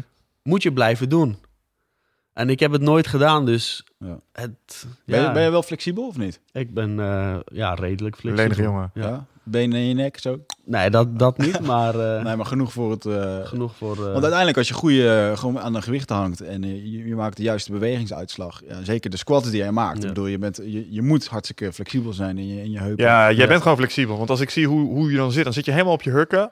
Hak op je billen als het ware. En dan drukt er ook nog eens het gewicht wat je op dat moment naar boven wil stoten. Drukt dat ja, ook nog eens naar beneden. moet- je, moet, je moet lenig zijn om het eh, gewicht eh, op, te, op te vangen. Dus je, je moet zo ver mogelijk als het ware eronder eh, duiken. Hoe makkelijk het uiteindelijk ook weer zal zijn, denk ik. Ja, tuurlijk. Ja, wel mooi. Hey, en eh, je bent ondertussen ook eh, flink aan het organiseren. Hè? We hebben jouw naam een aantal voorbij. Je hebt laatst de Tofmasjan Invitational. Invitational heb je Ja. georganiseerd. Eh deden veel crossfitters er mee. Dat vond ik super grappig om te zien. En het zou ook mooi zijn als een hoop van die crossfitters een keertje de overstap proberen te maken. Of vice versa, weet je wel. Excursietjes. En eh, binnenkort heb je weer een, eh, een, eh, een, een toernooi op de plank, hè? Ja, uh, Invitational was echt voor de crossfitters bedoeld. Het was een eh, team crossfit boxwedstrijd. Dus alle boxen in Nederland die gingen strijden voor een wisselbeker. Ja. Dus ehm, in vier personen in een team. En ja, per team ging... Kijk, ja. De teams die gingen tegen elkaar eh, in een soort wedstrijd. En eh Sinclair-punten werden daarbij geteld. Uh, Sinclair-punten is meer van je lichaamsgewicht en wat je gehaald hebt. Sinclair punten. Ja, en eh, dat doe je met z'n vieren en je punten worden bijgeteld en dat vergelijk je met de andere teams. Dus echt een team. eh, Ja, en echt team eh, CrossFit Delft eh, had gewonnen. ja. En eh, dit jaar, ehm, ik probeer ehm, in één jaar tijd twee wedstrijden te gaan organiseren. Mhm. En eh, omdat er weinig wedstrijden zijn binnen de bond, Nederlands Gewichthefbond. Ja. Dus ik probeer ook de mogelijkheid te geven om mensen te gaan gewicht heffen. Maar ook voor mezelf gewichtheffen populairder te maken. Ja. Kijk, ik merk ehm, dat ik heel veel clinics geef buiten zeg maar mijn eigen box. Mhm. Dat heel veel vraag daarna is. En zo ben ik als het ware gaan denken van... Goh, wat zou ik kunnen doen om deze mensen nog meer te kunnen helpen? En zo heb ik gezegd van... Oké, ik ga in één jaar tijd twee wedstrijden organiseren. Eentje eh, voor de boksen. Mhm. En eentje individuele wedstrijd, waar ik in december, 6 en 7 december, bij de Flex Cup eh, ga organiseren in Eindhoven. Dus het is dan een eh, wedstrijd voor iedereen. Ja. Ook gewichtheffers, ook crossfitters. Met je lichaamsgewicht. Dus je kan, het is een soort Nederlands kampioenschappen, Mhm. maar dan eh, niet officiële, zeg maar, regels. Ja. Dus eh, ik wil de community weer hetzelfde houden. Het gezelligheid. Ja. Niet eh, iemand die daar zit, foute beurt weg. Nee, Ja. ik wil weer zeg maar zelfde regels hanteren, maar wel de gewichthefregels. Dus je mag niet meer nadrukken, dat soort dingen. Nee, nee. Merk je dat eh, de, eh, de Bond voor Gewichtheffen in Nederland... dat die een beetje achterblijft op eh, jouw ambities? Ik bedoel, Ja, heel achter. Ja, want, Dus, want er zit gewoon, er zit gewoon geen. Ja, ik kan me bijna voorstellen dat ik, ik ben zelf ondernemer. Ja, het zou niet zo heel erg interessant zijn om, om dat te sponsoren met, met, veel, met veel geld. En ehm, dan ook de ontwikkeling, de animo kijk, weet je, weet je wat het is? Ik vind het heel raar, eerlijk gezegd. Ehm, je hebt nou, 100 leden, Mhm. iedereen betaalt 50 euro. Ja, Daarnaast heb je Nederlands kampioenschappen. Dat ook zeg maar per atleet 20 euro kost. Ja. En dan heb je geen geld om atleet naar buiten te sturen, naar Europese kampioenschappen. Mm. ja. Ik bedoel, Waar gaat het geld heen, wou je zeggen? ja, ik heb, Ja, ja, ja. ik heb Tofmasjan Invitational georganiseerd. Ja. En daarmee heb ik bijna 3000 euro mee opgehaald. Mhm.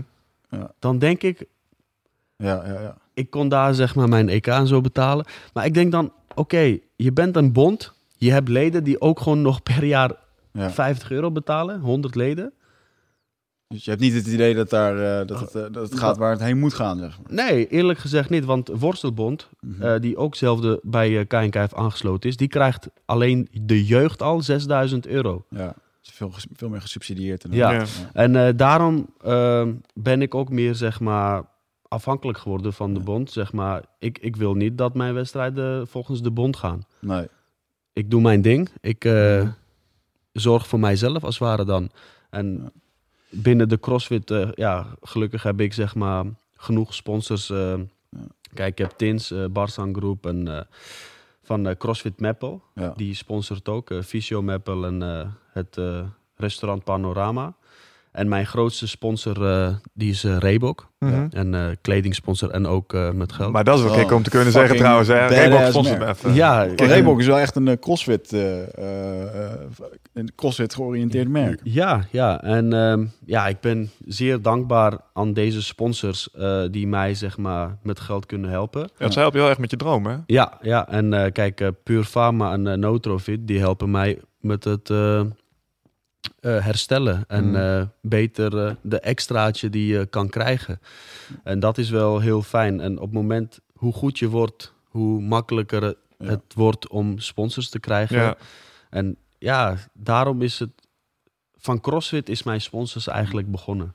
Ah, ik denk dat het, bedoel, als je kijkt naar, naar sponsoren, vaak komen sponsoren in, het is gewoon een vorm van gunnen, weet je wel. Ja.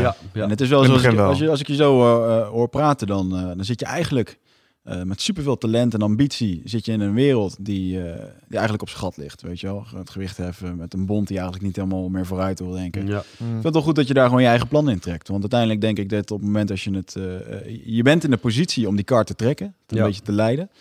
En eh, ja, gewoon goed dat je dat ook eh, durft te doen. Want je zou kunnen vast blijven houden aan een bond die eh, niet meer mee wil. En daar de Mhm. schuld aan kunnen geven. Ja.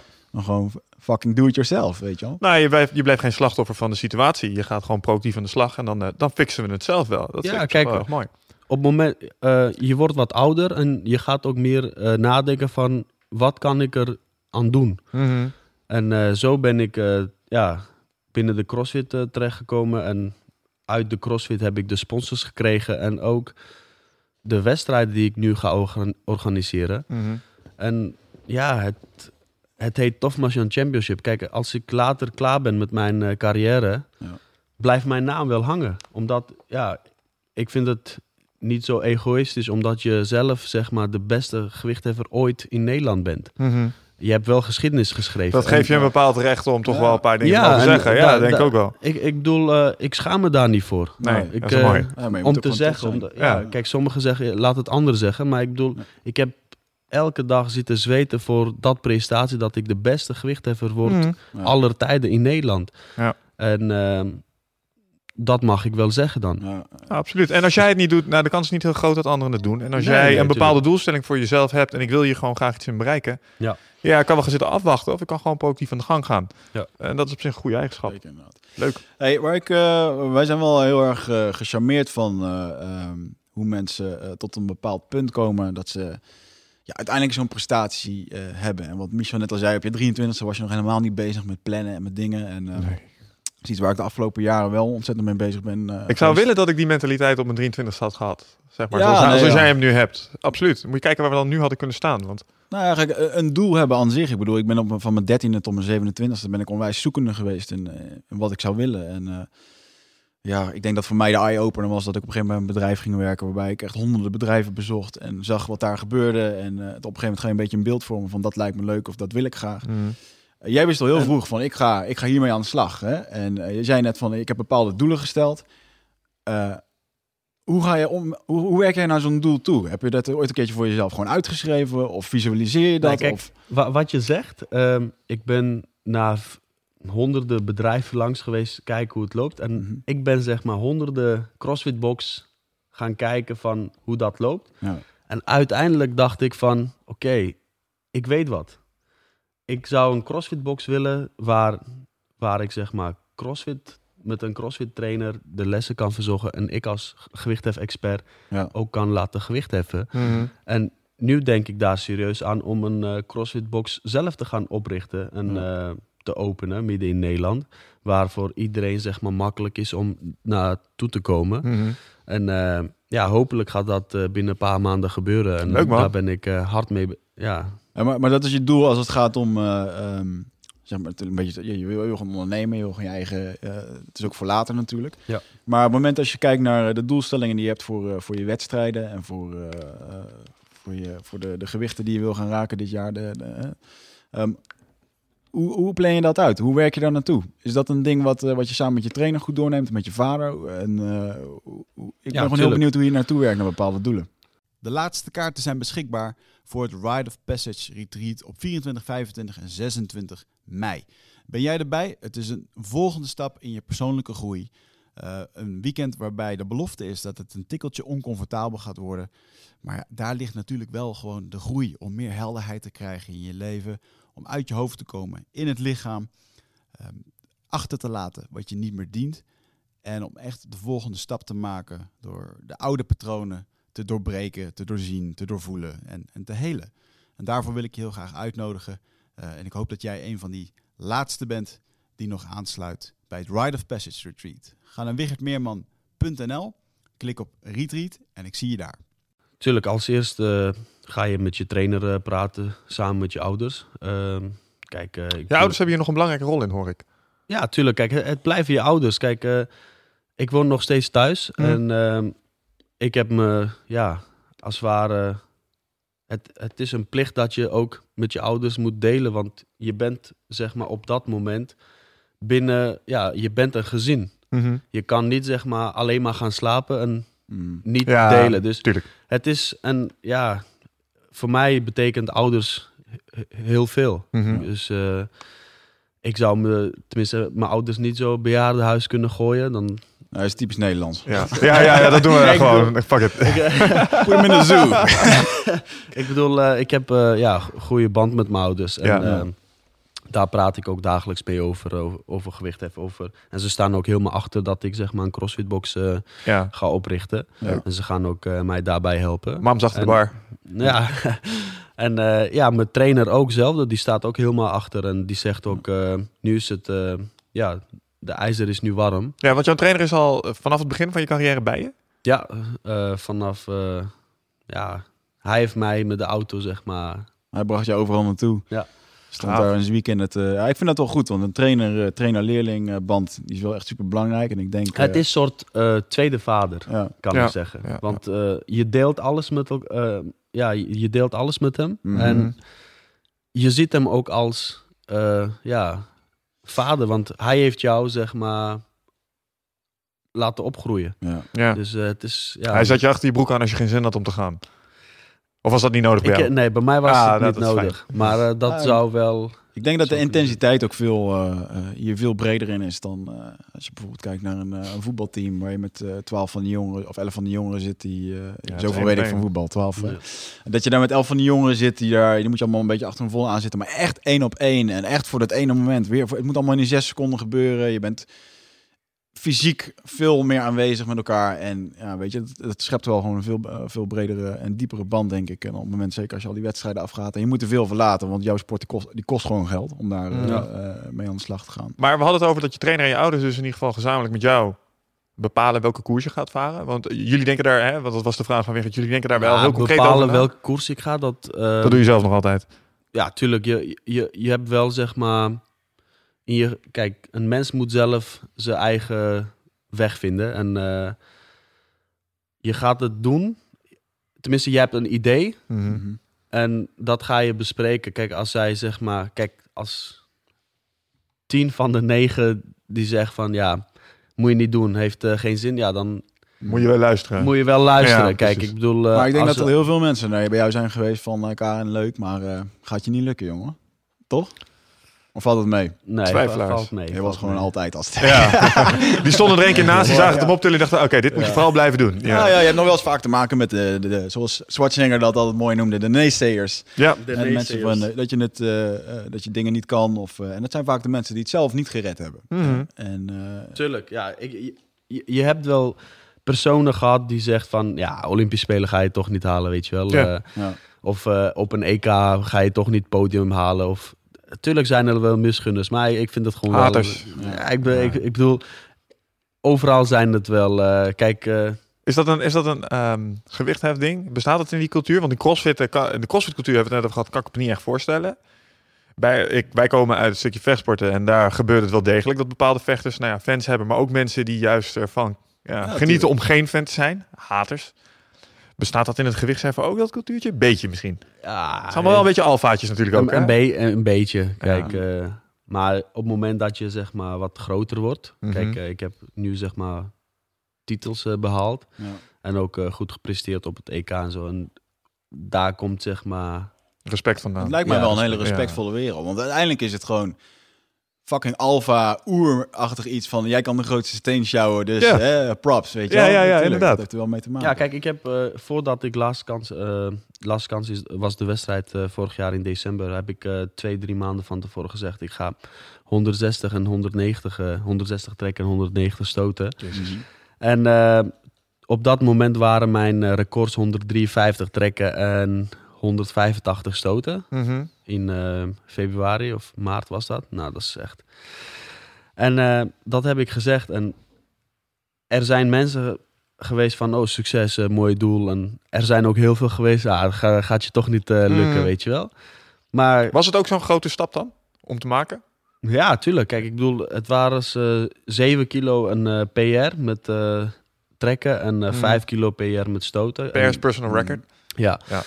En ja, het is wel. Kijk, ik bedoel, het is wel zeven maanden geleden. Kijk, ik bedoel, als jij geen PR zet, persoonlijk best, eh, Mhm. Mhm.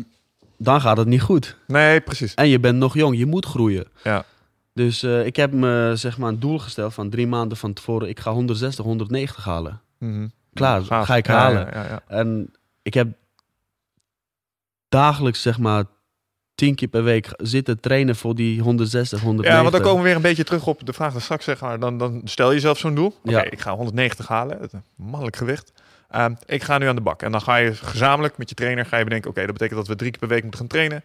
Dat betekent dat we dit met de voeding moeten gaan doen. Dat betekent dat we deze dingen als bijvoorbeeld... ik weet niet of je het doet, je foam roll niet... maar misschien dingen als sportmassage of floten, weet ik veel wat... Ja. om je prestaties maar te verbeteren. Gaan jullie echt een strijdplan maken?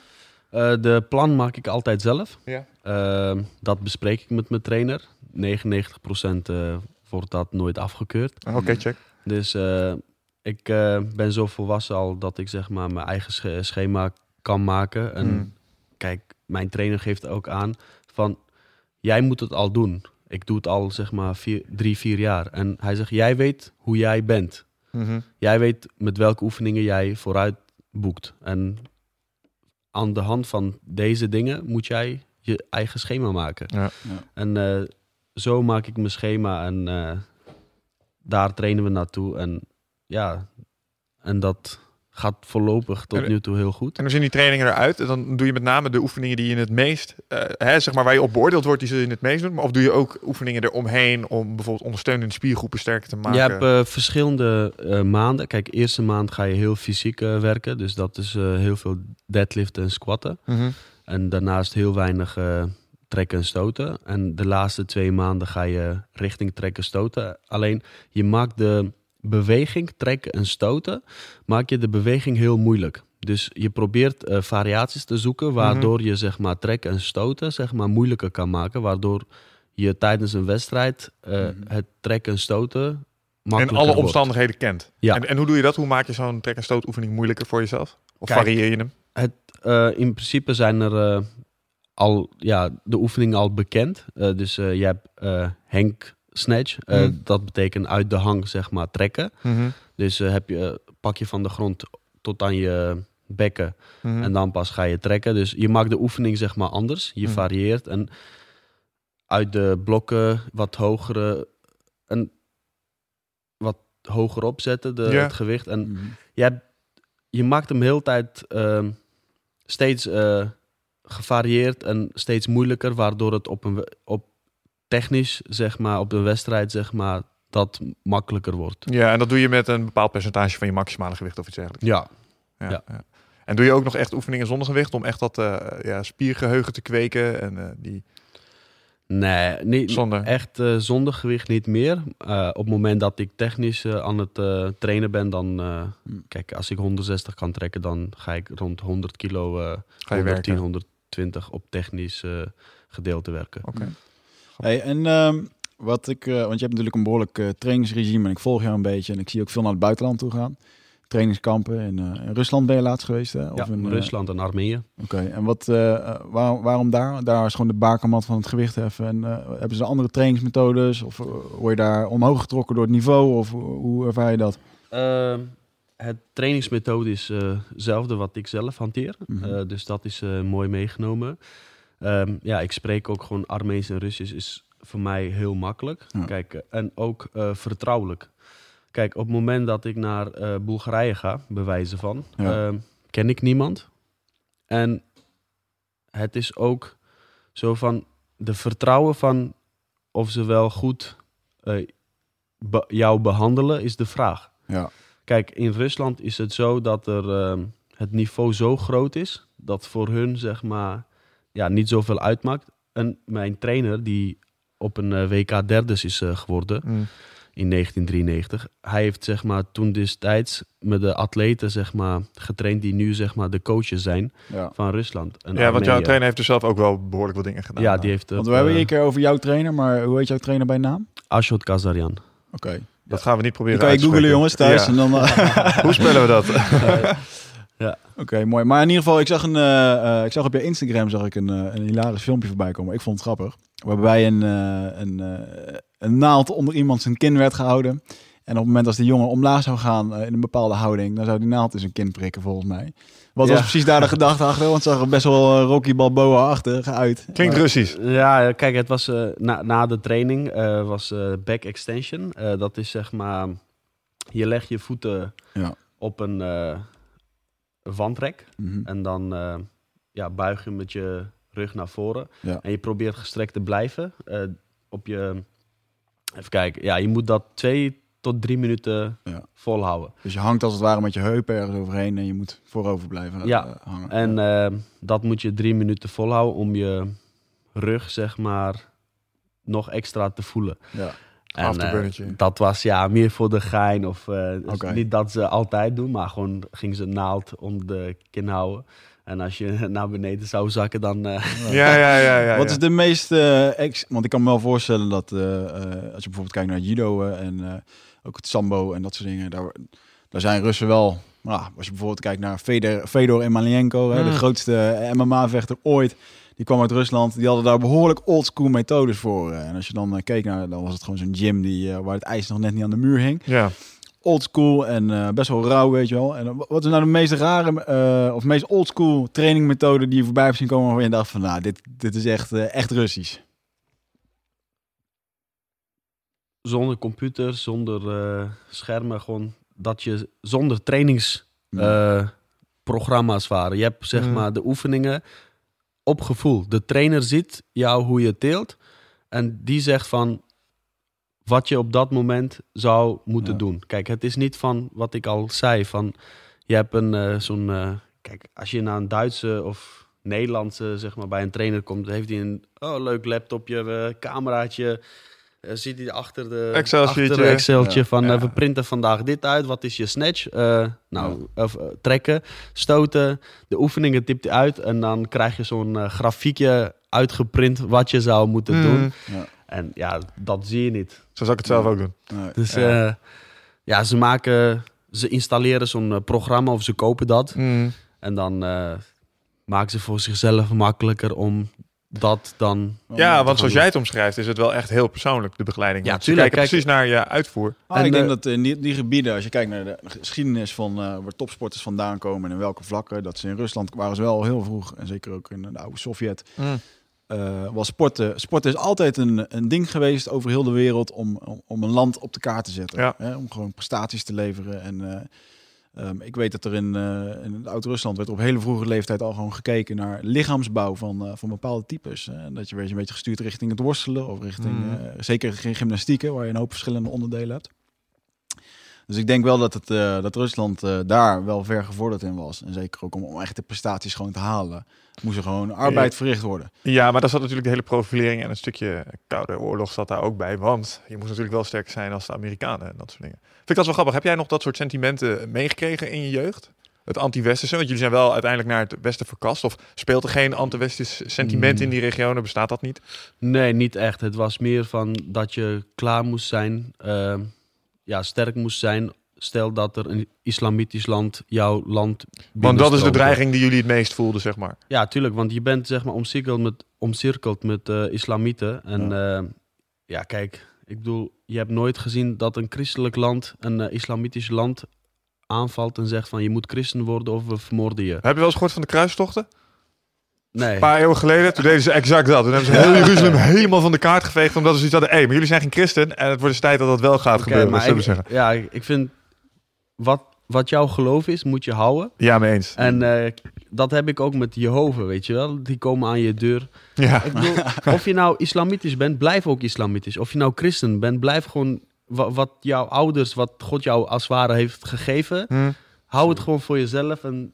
Leef daarmee, weet je wel. Ja, ga precies. nou gaat niet oplopen. Ga nou ja, niet... ja, ja. Nee, je moet iedereen er eens waar in laten. Ja. Natuurlijk, iedereen moet doen wat hij zelf wil op het Tuurlijk, moment. tuurlijk. eh, maar alleen moet wel ook de anderen daarmee eh, respecteren. Hang je zelf, en heb je zelf een bepaald geloof waar je aan hangt of niet? Ja, ik eh, ben Ben christen, eh, christen, orthodox. Ja, maar ben je er wel, je bent ermee bezig? Ga je wel eens aan de kerk of heb je wel eens een... Beleidend Ik, noemen ze dat. probeer wel, zeg maar, ehm, af en toe eh, naar de kerk te gaan. Want eh, ja, ik kan niet elke zondag naar de kerk. Nee, Want ik heb eh, ook eh, ja, verplichtingen. moet gewoon getraind worden? Ja, en... ehm, ja, Snap maar Jezus wel. Ja. Als ik ehm, wedstrijden heb of zo, dan eh, ga ik wel even bidden voor mijn wedstrijd. Dus het helpt je wel in je... In je ja, gewoon een beetje de, Het is, ja, de ritme voor zo'n wedstrijd. Wat je, Ja, hoor, doet. het is geloof. En kijk, een geloof is, je hoeft, je moet niet altijd naar de kerk om zeg maar iets te geloven. Of Nee. je moet niet naar de moskee om eh, te geloven of dat het strafbaar is of zo. Je- Nee. Het, het gaat om het geloof in jezelf Ja, tuurlijk. en eh, wat jij gelooft. En niet wat anderen denken. Mm. Het Dus is gewoon je eigen welzijn. Ik denk dat een. eh, het, eh, ik sprak er toevallig over met een, een collega van mij, die, eh, of tenminste een jongen bij ons op kantoor, die, eh, die erg gelovig is.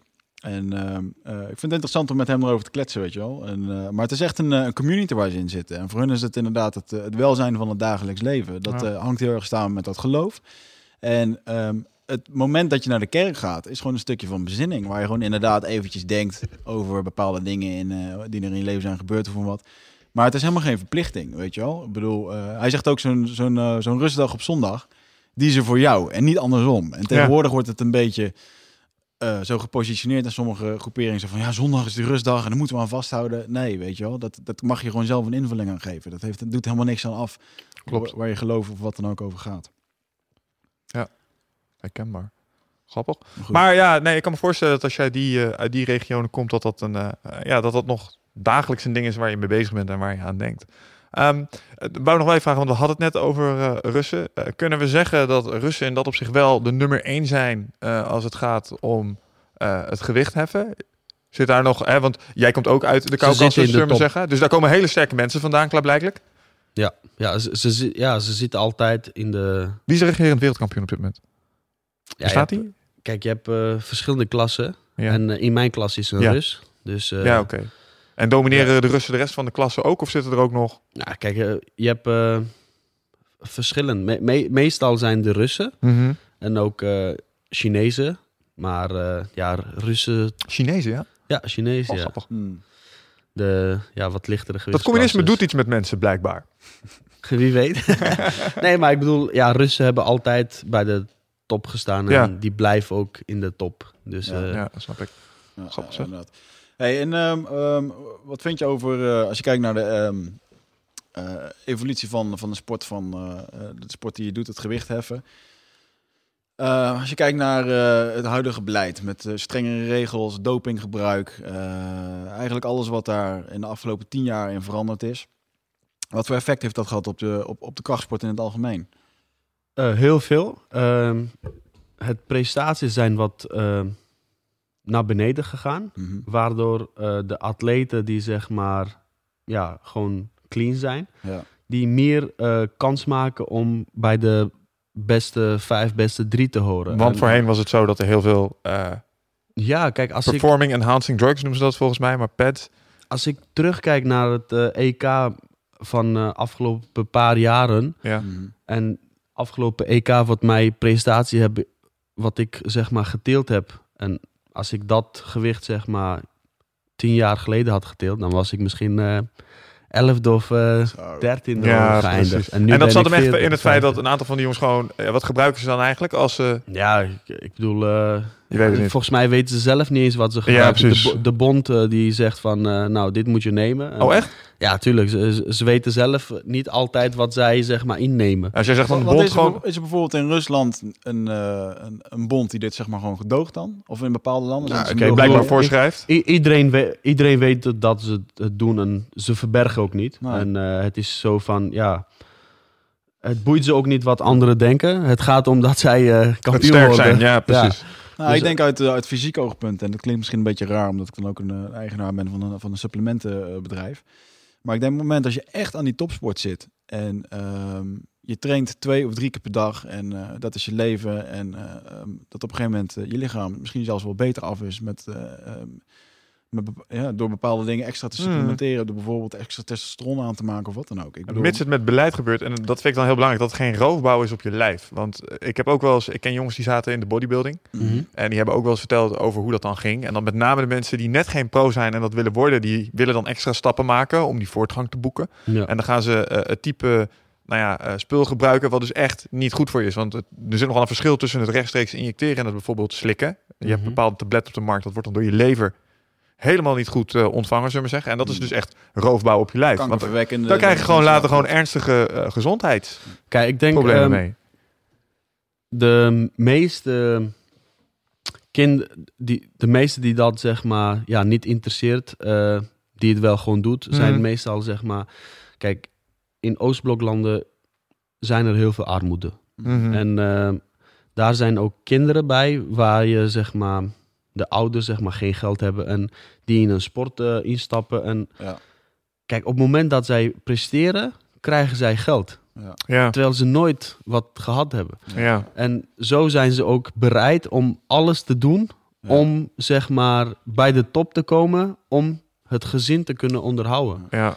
En ja, dat zou, dat is zeg maar één, ja, meestal zijn het zeg maar jongens die van armoede.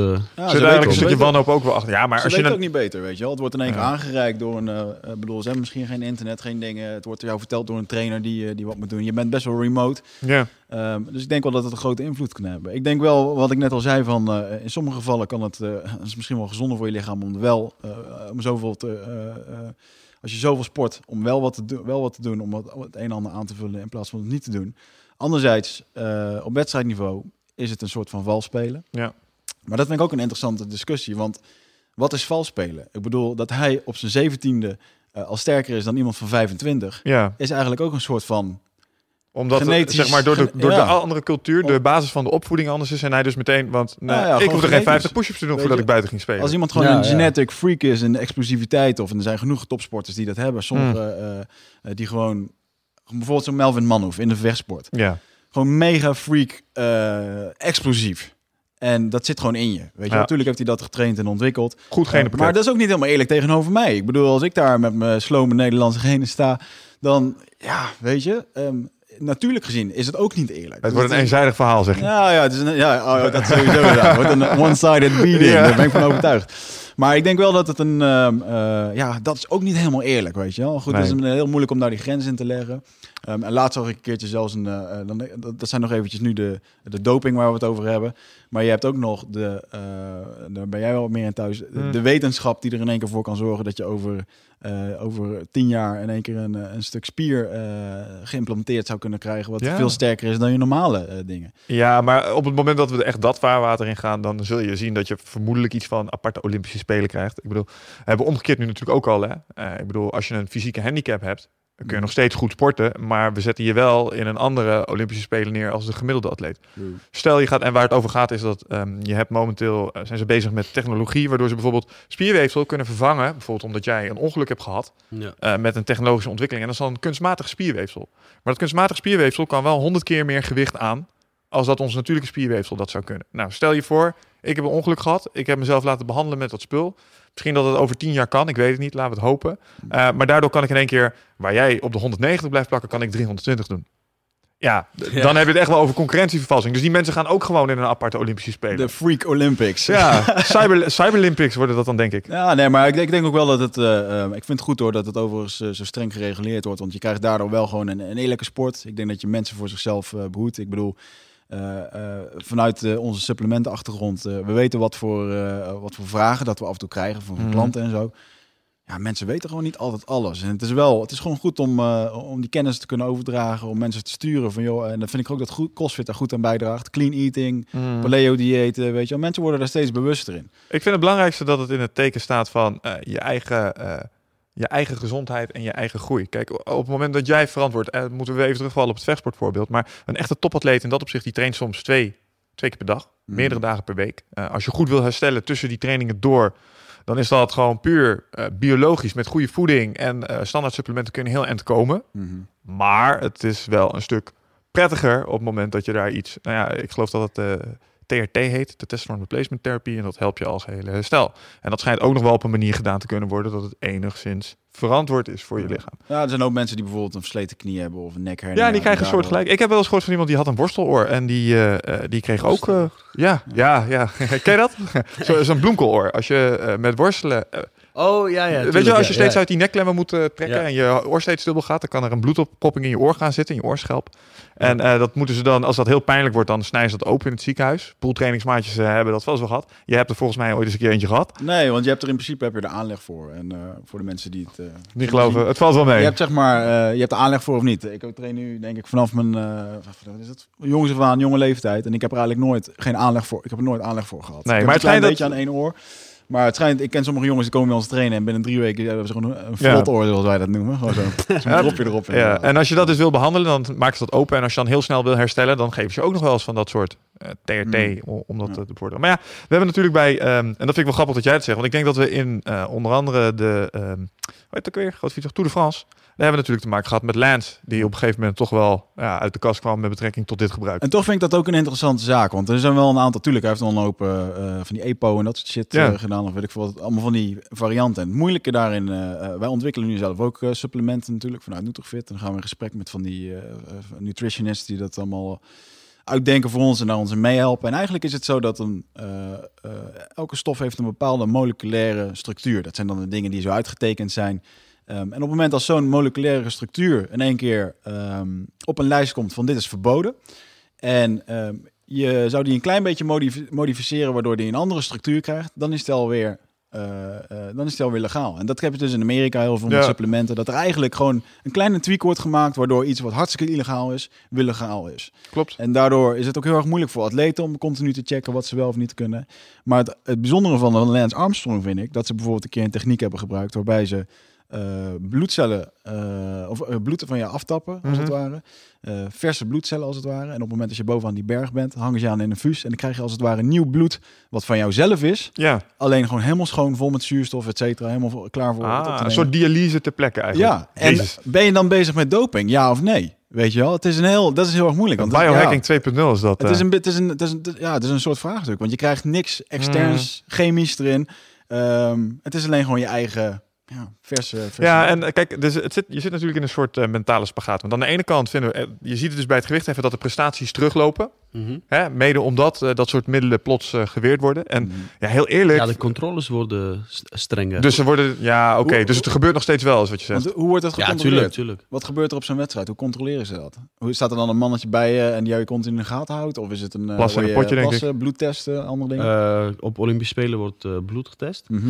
En eh, op een EK en eh, ja, WK staat een mannetje Ja, voor je. En eh, je moet zeg maar zowel t-shirt als ja. broek naar beneden doen. Dan- en dan, Dan houdt hij hem voor je vast en dan... Nee, gelukkig dat niet. Oké, oké. nou, gelijk krachtsport in Nederland Ja. naar Verliestijn gebracht. Nee. Ehm, maar ik denk wel dat een, eh, ja, weet je, het is wel goed. En het is een, eh, uiteindelijk hou je er wel een soort van, eh, van, van schone lijn in vast. En ik denk dat, eh, ook in de crossfit zien, weet ik zeker dat er ook, ook mensen zijn die doping gebruiken. En, Ja. Volgens mij is dat ook best wel streng gereguleerd al daar, hè? Dat we tijdens de toernooien, misschien in Nederland niet, maar in, eh, of tenminste, ik zag trouwens bij de Lowlands Bij de Throwdown, Lowlands, zag ik al wel, er, ja. komt het wel terug. Ja. Iedereen wordt gecheckt of random? Nee, eh, kijk, iedereen checken kan nooit. Want eh, zo'n controle kost 600 euro. Ja, ja. En eh, kijk, als er, eh, ja, ik bedoel, eh 50 deelnemers zijn. Dat wordt wel een prijzig verhaal. Ja. Ja, dus eh, nee. Ja, ik kan nu niet zeggen, zeg maar, wie of hoeveel er getest worden. Nee. Maar eh, je kan verwachten dat misschien top 3 eh, getest wordt. Mm, of, ja. eh, Is, het, is het dan ook Het- zo dat zoals eh, nou, andere sportscenes dat er wel vermoedens zijn van bepaalde atleten van nou, we hebben nog niet te pakken gehad, maar dit kan bijna niet anders? Leeft die dynamiek? binnen de CrossFit? Nou, crossfit Of- en eventueel het gewicht heffen, allebei. Kijk, gewicht heffen leeft altijd. Mm. Kijk, ik bedoel, als ik eh wedstrijd heb, eh nou, 90% zegt van, eh, kan niet anders dat die niet Aha. gebruikt. Ja, ja, ja, precies. Ja. Ik bedoel, ik hoor het heel af en toe. En ja, Mhm. ik bedoel, als jij ehm, de tweede... Hoor je het heel af en toe over jezelf? Of? Ja, ja, tuurlijk. Er zijn eh, mensen die zeg maar zeggen, ja, kan niet anders. Ah, Oké, ja, ja, gebruikt. ja. Oh, het zijn de haters. De toch? haters. Ja, maar dat heb je dan overal in. Bedoel, Ik ja. bedoel, ja, mij maakt niet uit wat de rest denkt. Het gaat om eh, mijn, mijn wil en mijn doen. Ja. En eh, Maar dat is ook wel zo, hè? Zodra je je kop boven het koor gaat uitsteken, zullen er altijd een groep mensen zijn kijk, die ik proberen je bedoel, weer terug te trekken. Ik, ik, aan de andere kant ehm, snap ik ze wel, aan de andere kant niet. Want kijk, op het moment dat je meer dan 100 punten iemand wint, van nummer 2. Kijk, als diegene 150 stoot Mhm, en jij trekt 150, mhm. ja, dat is echt... eh, en je stoot 185. Want er is- een verschil, want eh, trekken is zwaarder als stoten. Ja. Oké. ja. En kijk, als jij 50 kilo wint van nummer 2, Mhm. dan zou je wel, zeg maar, kunnen Ja, denken... of ben je genetisch echt zo'n freak, maar Nee, waarschijnlijk... maar het probleem is dat ze vergeten dat deze jongen gewoon elke dag traint. Mhm.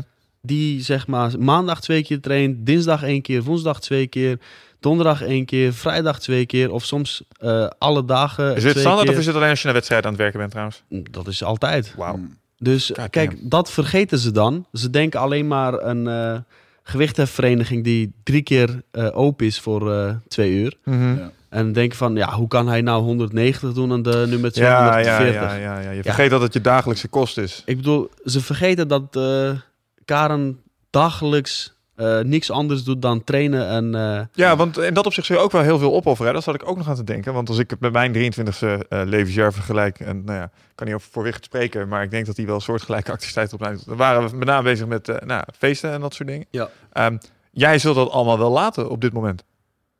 Of valt het ook nog wel mee? Is er nog wel plek voor Nee, dingen klopt. naast gewichtsheffen? Of is het eigenlijk alleen, nou, ik ga vanavond gewoon echt niet mee, jongens. Want als ik dat doe, dan is het morgen waardeloos in de gym.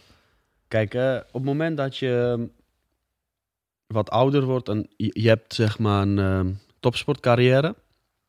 En dan ontwikkel je ook vrienden binnen je topsport. Ja. Dus je gaat zeg maar met eh, topsporters om die ook niet uitgaan. Ja. Ja, ja. Dus het is, je hebt zeg maar niet echt vrienden waar, waar zeg maar mensen roken of Ja. uitgaan. Of, Er is niemand die jou op zaterdagavond belt. Kom gast, we gaan nu daarheen, want het wordt tijd om eens even flink eh, kapot nee, te gaan. nooit. Nee, Nee, nee, nee, nee. nee, Kijk, eh, tuurlijk, eh, kijk, ik ben ook een jongen en Mm. eh, ja, tuurlijk moet je wel af en toe van genieten.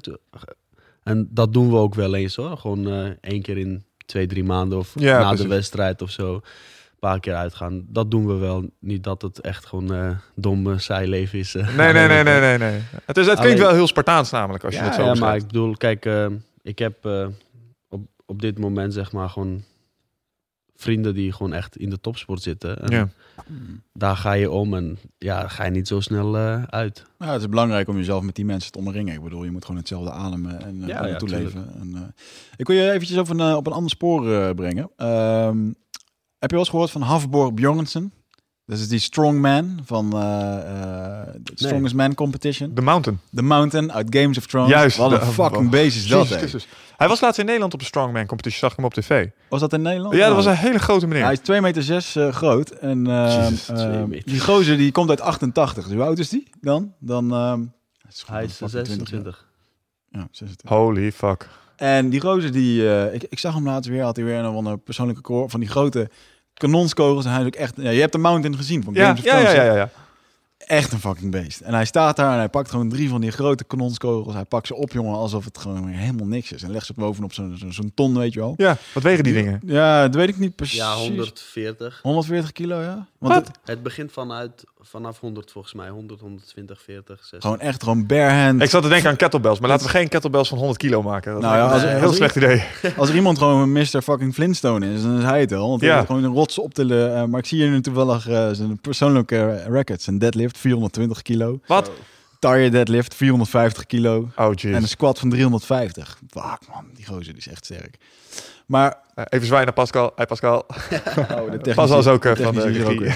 um, ik was eventjes benieuwd naar... Uh, want dit zit volgens mij ook wel aardig in de lift, deze sport. En uh, is ook, want de vorige keer toen wij op de, fle op de Flex Cup uh, waren, toen werden daar ook van die wedstrijden gehouden. Ja. Zie je zelf daar nog een keertje een, uh, nee, een zijstapje nee. in maken? Nee, never. Nee, ik zou nooit uh, zwaarder willen worden dan uh, nee? 90 kilo of zo. Nee, okay, ik want in die sport heeft het wel heel erg te maken dat je gewoon tuurlijk. groot, sterk grote en, beer bent. Kijk, ja. hoe, hoe, uh, hoe meer massa, hoe meer vet je hebt, hoe makkelijker het gewoon ja. wordt. En uh, kijk, als ik... Vet ook, ja? Niet spiermassa? Vet? Ja, vet ook. Al, alles helpt. Hoe, hoe, zwaar, hoe ja. zwaarder, hoe uh, makkelijker. Ah, je hoeft niet helemaal droog getraind te zijn, want uh, Wigert had het daar straks over uh, Fedor Emelianenko. Dat is dan uh, zo'n Russische vechter die een tijd lang uh, de top echt heeft gedomineerd. Maar als je die zag opkomen, dan dacht je, hé, hey, dit is een aardappelverkoper. Die man die zag er niet afgetraind of super droog nee, maar uit. kijk, je hebt nu over sterkste man van Nederland. Ja. En uh, kijk, als je dat soort wedstrijden doet, zijn er wel mensen die al 99% boven de 120 kilo wegen. Ja, ja, ja. ja en je gaat daar niet met uh, 50 Toch wel een hoop jeugdsentiment hoor, die gasten. Want ik, uh, uh, die Jarno Hams en die uh, Ted ja. van de Parre en zo. Ja, dat waren echt van die knoesten. Vroeger keek het al op RTL 5 had je dan de Het was het dus later was het er weer op. Ik heb het gezien. Trouwens, Jarno Hams uh, komt uh, bij de Lowlands. Oh, oh echt? Ja, om mee te doen of wat? Nee, nee, niet om mee te Want doen. Ik, uh, Flex hij gaat ook, een demonstratie geven. Oh, gaaf. Voor uh, Reband. ja, dus, uh, en ik zal bij uh, Eleiko Boot staan. Okay. Om uh, ook uh, wat demonstraties te geven. Mooi. Want uh, vorige keer zag ik jou trouwens een uh, demonstratie geven en dan had je het gewichten door de vloer heen gegooid. Klopt dat? Sloop In uh, Kopenhagen was dat, ja. In uh, Denemarken hadden we, gingen we ja, gewicht demonstratie geven.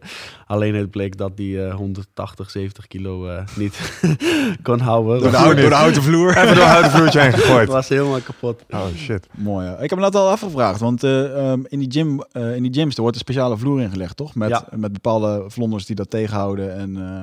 Klopt. Ja, tuurlijk. Je gooit 200 kilo of, op de ja. grond. Dan, ja, maar dat vind ik, dat alleen al, daar heb ik moeite mee, zeg maar. Ik heb wel eens...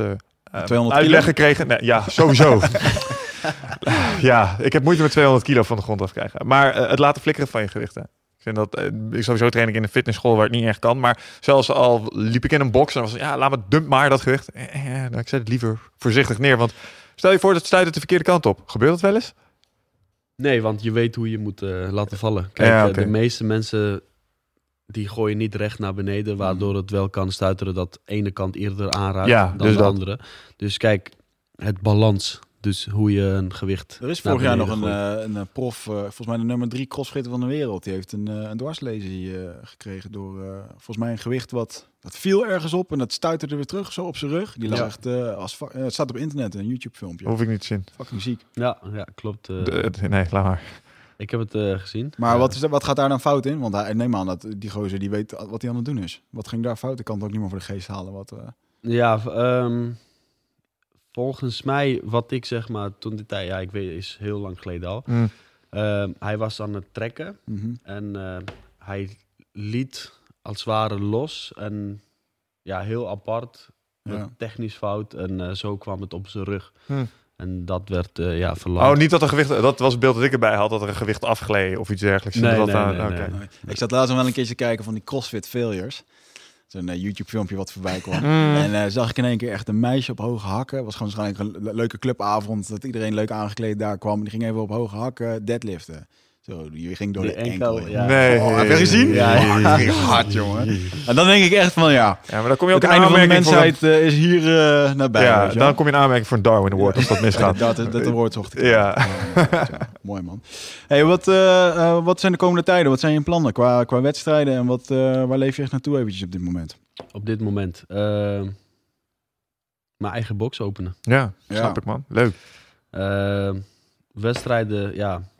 Ben eh, op het moment dat ik mijn box heb, Wat is je, wat is je timeframe voor je box? Wanneer wil je hem eh, geopend hebben? binnen twee, drie maanden. En waar wil je dat doen?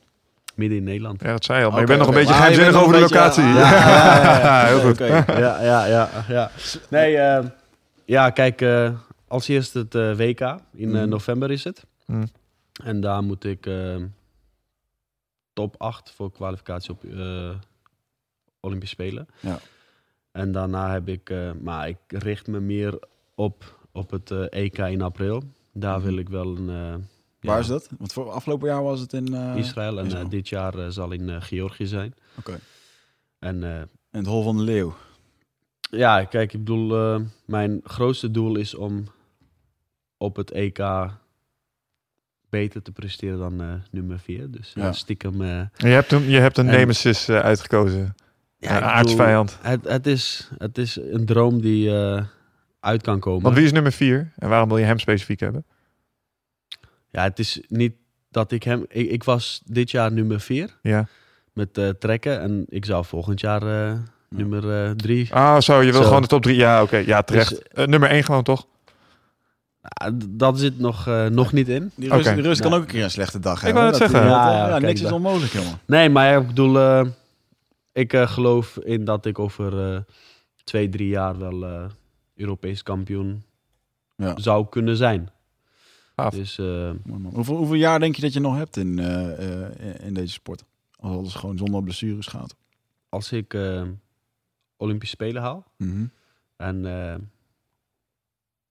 ja, top 10 heb gehaald, dan eh, is het klaar. is het voor mij wel denk ik gedaan. Want eh, hoe oud is de oudste gewichtsheffer die er rondloopt? Ja, er zijn ook 34, 35 natuurlijk. ja. Ook eh, 39 is er ook wel.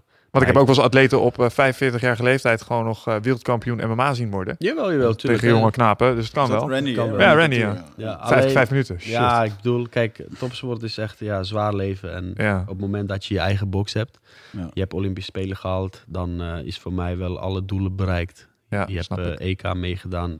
Kijk, ik heb gezegd, als ik een medaille haal op een EK, dan pas stop ik. Ah, Dus eh, als dat gelukt is en En dit jaar klaar dus. Spelen, Ja. dus eh, kan zijn dat ik in 2016 dan eh, Ja.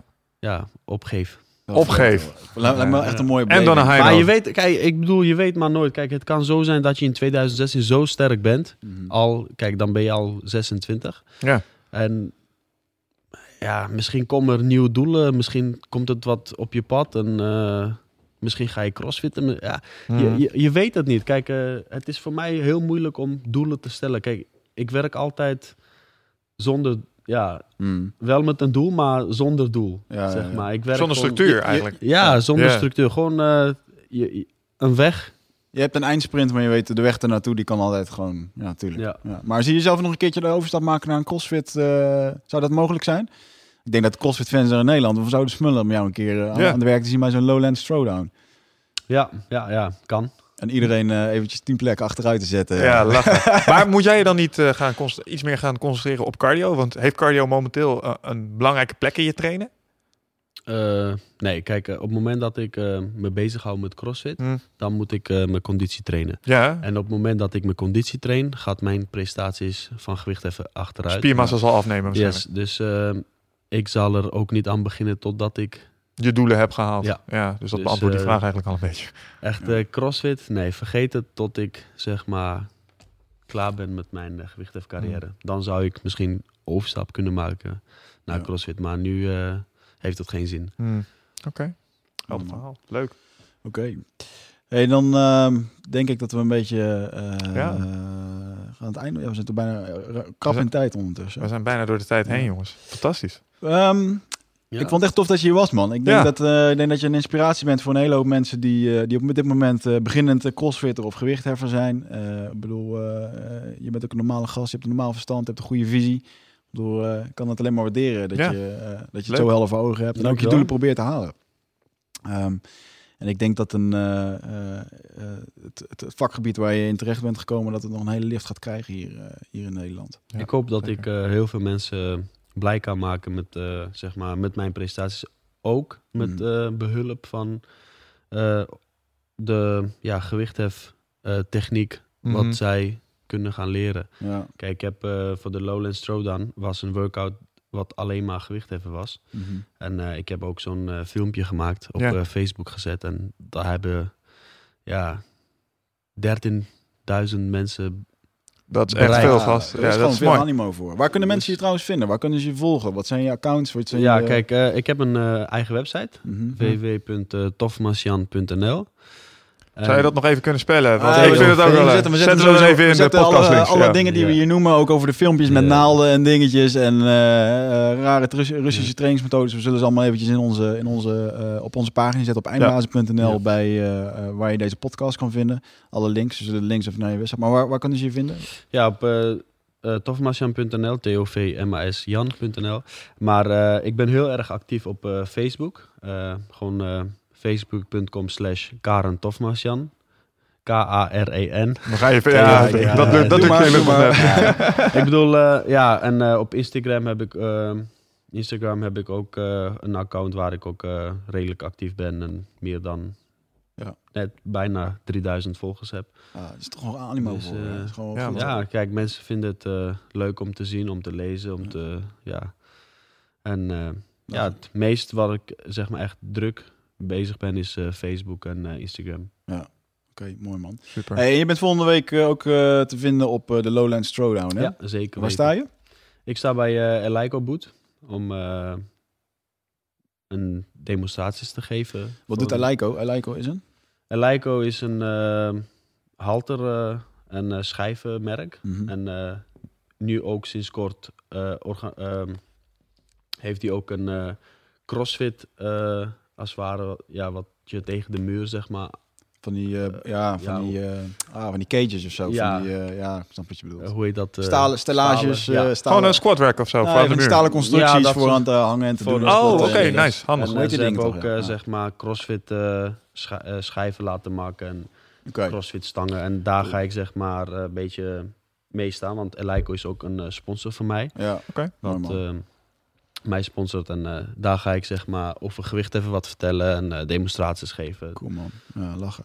Nou, wij staan er volgende week ook. Ik weet alleen niet of deze podcast, eh, of we die online krijgen voor die tijd. Maar eh, ehm, eh, als je erheen gaat en je hoort het nog voor deze tijd, dan staan we daar met een, met een grote on boot vanuit Nutrofit. En te herkennen aan een grote, grote boot, die hebben we besteld. Hè? Een Kikker trouwens. Wordt lachen. Met, eh, Mooie foto's. Mooie, mooie foto's, mooi crossfit gerelateerd. We staan daar met supplementen eh, die van Nutrofit vandaan komen. Het bekende on merk. Eh, we komen daar met gratis testers, van onder andere Shroomtech. Shroomtech heb je ook geprobeerd, hè? Die eh, kleine Ja, blauwe ja, pillen, ja. Export. Voor de conditie, ja. Ja, nice spul. Zo'n mooie, mo- eh, mo- mooie achtergrond hebben die. eh, dat is gebaseerd op Cordyceps paddenstoelen. En eh, die komen eigenlijk eh, uit, eh, uit Azië. Waar op een gegeven moment merkten dat, eh, dat eh, herders hun vee op bepaalde hoogte veel actiever werd. En dat kwam omdat ze bepaalde eh, paddenstoelen aten. Waardoor ze in één keer meer, eh, meer zuurstof eh, konden, eh, tenminste dat blijkt de achterliggende gedachte, Mhm. dat het meer zuurstof kan vervoeren. Eh, en dat het daarom eigenlijk een hele goede eh, pre-workout booster is, waarbij je dus niet de downfall krijgt. En wat je normaal nog wel eens met cafeïne kan hebben. En nou ja, de pre-workout boosters van tegenwoordig is vaak gewoon alleen maar rommel en shit. Don't Ehm, get me started. Ja, ja, inderdaad. nou, ja, vertel eens waarom jij, eh, waarom zijn we Nutrifit in de eerste Ja, gestart? nou dat- nog wel eventjes dan. Dat kan, dat kan wel. Ik heb op een gegeven moment, ehm, ik ben, ik denk, vier jaar geleden ben ik echt fanatiek begonnen met, ehm eh, met fitness en dat soort dingen. En zoals iedereen die daar heel fanatiek mee begint, ben ik dus toen ook allerlei supplementen gaan aanschaffen. Want eh, dat hoort een klein beetje bij de fitness scene, eh, blijkt het. En waaronder een, een pre-workout. En ik ga even niet vertellen waar ik hem heb gehaald. Maar ehm de desbetreffende pre-workout, die deed echt zijn ding. Hij deed het echt heel erg goed. en ehm, goed. Dermate goed dat ik er een klein beetje achterdochtig van werd. Gekoppeld aan het feit dat ik na mijn trainingen... de eerste paar keer dat ik het gebruikte, moest ik na de training over mijn nek. En ik dacht, nou, ik heb gewoon hard getraind en het ging heel lekker. Maar ik werd in één keer wel kotsmisselijk. Misschien heb ik niet goed gegeten. Hmm. Maar toen dat de tweede of de derde keer gebeurde, toen had ik zoiets van... Hmm, ik weet niet of dit heel... eh, Er is iets. En ik denk dat het in die pre-workout zit. Dus de plafonddienst tot eh, drie uur s'nachts. nachts. Ja, ja, inderdaad. Het slapen, dat, dat werd lastig. Nou, ik had het daarover met mijn vader. Mijn vader is regisseur. En mijn vader zegt, weet je wat, geef gewoon eens een klein beetje mee. En die belde mij de volgende dag op. En hij zegt, stop met het nemen van dat supplement. Want ik weet niet wat erin zit, maar het slaat echt smurfenblauw uit op een amfetamine-test. Hij kan testen of amfetamine puur zijn of niet. Dus ik even op dat potje kijken. En bleek nou, er zat een, een stofje in. En dat heette, ik hoop dat ik het goed uitspreek, maar gerachimine. En dat wordt uit geraniums gewonnen. En als jij gerachimine opzoekt op het internet, dan zie jij een bepaalde eh, moleculaire, eh, moleculaire structuur. Dat is een beetje waar Wiggen het daar straks over had. Hmm. Eh, met dat ze dan zeg maar stofjes pakken. Die lijken op een bepaald anstofje, maar als je de moleculen met elkaar vergelijkt, scheelt het één takje of zo. Er zit één atoom wel of niet aan. Mm. En dit, amfetamine, of, dit leek dus één op één op amfetamine, met een kleine afwijking in die moleculen. En dat heeft mij wel heel erg aan het denken gezet over eh, supplementen in brede zin, wat er op de markt beschikbaar is. En voor mij is daar toen de zoektocht eh, gestart naar eh, supplementen die wel verantwoord waren. En daarmee zijn wij toen op Onnet gekomen. Dat is ook een beetje hoe Nutrofit is ontstaan. Wicht en ik wilden allebei Onnet spulletjes hebben. Toen dachten we van nou, dat moeten we misschien maar eens in bulk gaan bestellen. En toen kregen we de resellerlijst volgens mij. En eh, toen hebben we elkaar eens aangekeken van... hmm, Misschien moeten we gewoon een winkeltje gaan beginnen. Want als wij het willen hebben, dan Ja. zullen er meer mensen zijn die dat willen hebben. En gelet op de zooi die er is, zou ik wel iets willen bijdragen aan het beschikbaar stellen van ja, speel dat wel duurzaam oké is. Ja. Dus Ah, het is wel cool de hele weg ernaartoe. Ik bedoel, we gaan nu met een eh, nieuw, nieuwe eh, wijsupplement komen. Uit grasgevoerde eiwitten. Hmm. Dus gewoon volledig, eh, ja, normaal worden wij eiwitten vaak gewonnen uit, eh, uit koeien die op stal staan. En eh, eiwitten, eiwitten worden vaak gewonnen uit het afval wat van een kaasproductie komt. Dus die Ja. kazen die liggen allemaal in een groot bad.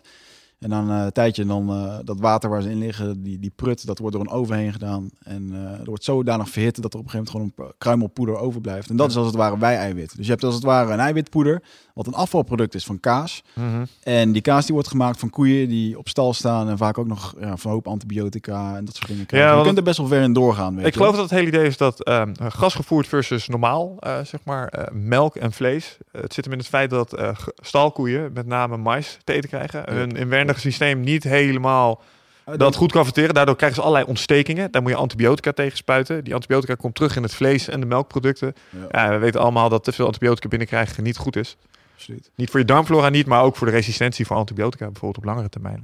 Maar we willen daar in ieder geval super duidelijk in zijn. En wat we, eh, wat we daarmee uit gaan brengen is gewoon een, eh, een wijproduct van gasgevoerde eiwitten. Eh, en we willen daar eigenlijk eh, eh, niemand een twijfel over laten hebben. Dus we laten dit ook checken door. we laten onze eerste batch laten we checken door de dopingsautoriteit in Ja. Nederland. Er komt een sticker op dat het ja, vrij is van, van enkele. Van, geen- hoe noem je dat? Dat het vrij is van verboden middelen. Ondanks dat die heel erg onwaarschijnlijk zijn dat die in eiwitten zitten. Maar we willen er gewoon. eh, we hebben het er ook met diëtisten over gehad. En die zeiden ook van joh, ik kan dit alleen aanraden aan mijn cliënt als dit erop zit. Ik moet het 100% zeker weten. En dat kan je alleen op zo'n manier weten. Ja. Dus daar besteden we super veel aandacht aan. Eh, dus neem alsjeblieft een keer een kijkje op eh nutrofit.nl. N-O-O-T-R-O fit.nl. En eh er staat ook onwijs veel kennis op. We gaan het flink uitbreiden met, eh, met allerlei trainingsmethoden. En eh, misschien dat we daar jou, jouw hulp ook nog wel een keertje voor vragen. Karen. En dan zijn we denk ik aan het einde gekomen van deze podcast. Ja, deel Ehm, 2. Karen, erop. jongen, ik eh, wil je bedanken. Ik eh, wil je echt een, eh, een eh, ja, onwijs veel succes wensen met, met je eigen box. Ja. Een stukje ondernemen is ook wel tof en spannend. Ja. Maar ook nog met de wedstrijden die eraan komen. En ik denk dat, eh, eh, dat je die records van de afgelopen vijf jaar nog eh, de komende vijf jaar weer eh, opnieuw kan, kan verbreken. Gaat je lukken, man. Gaat me lukken. Thanks. Top. Bedankt voor En je tijd. eh, bedankt voor het luisteren iedereen en tot de volgende. Oké, volgende podcast. Dankjewel. Doei doei. Doei.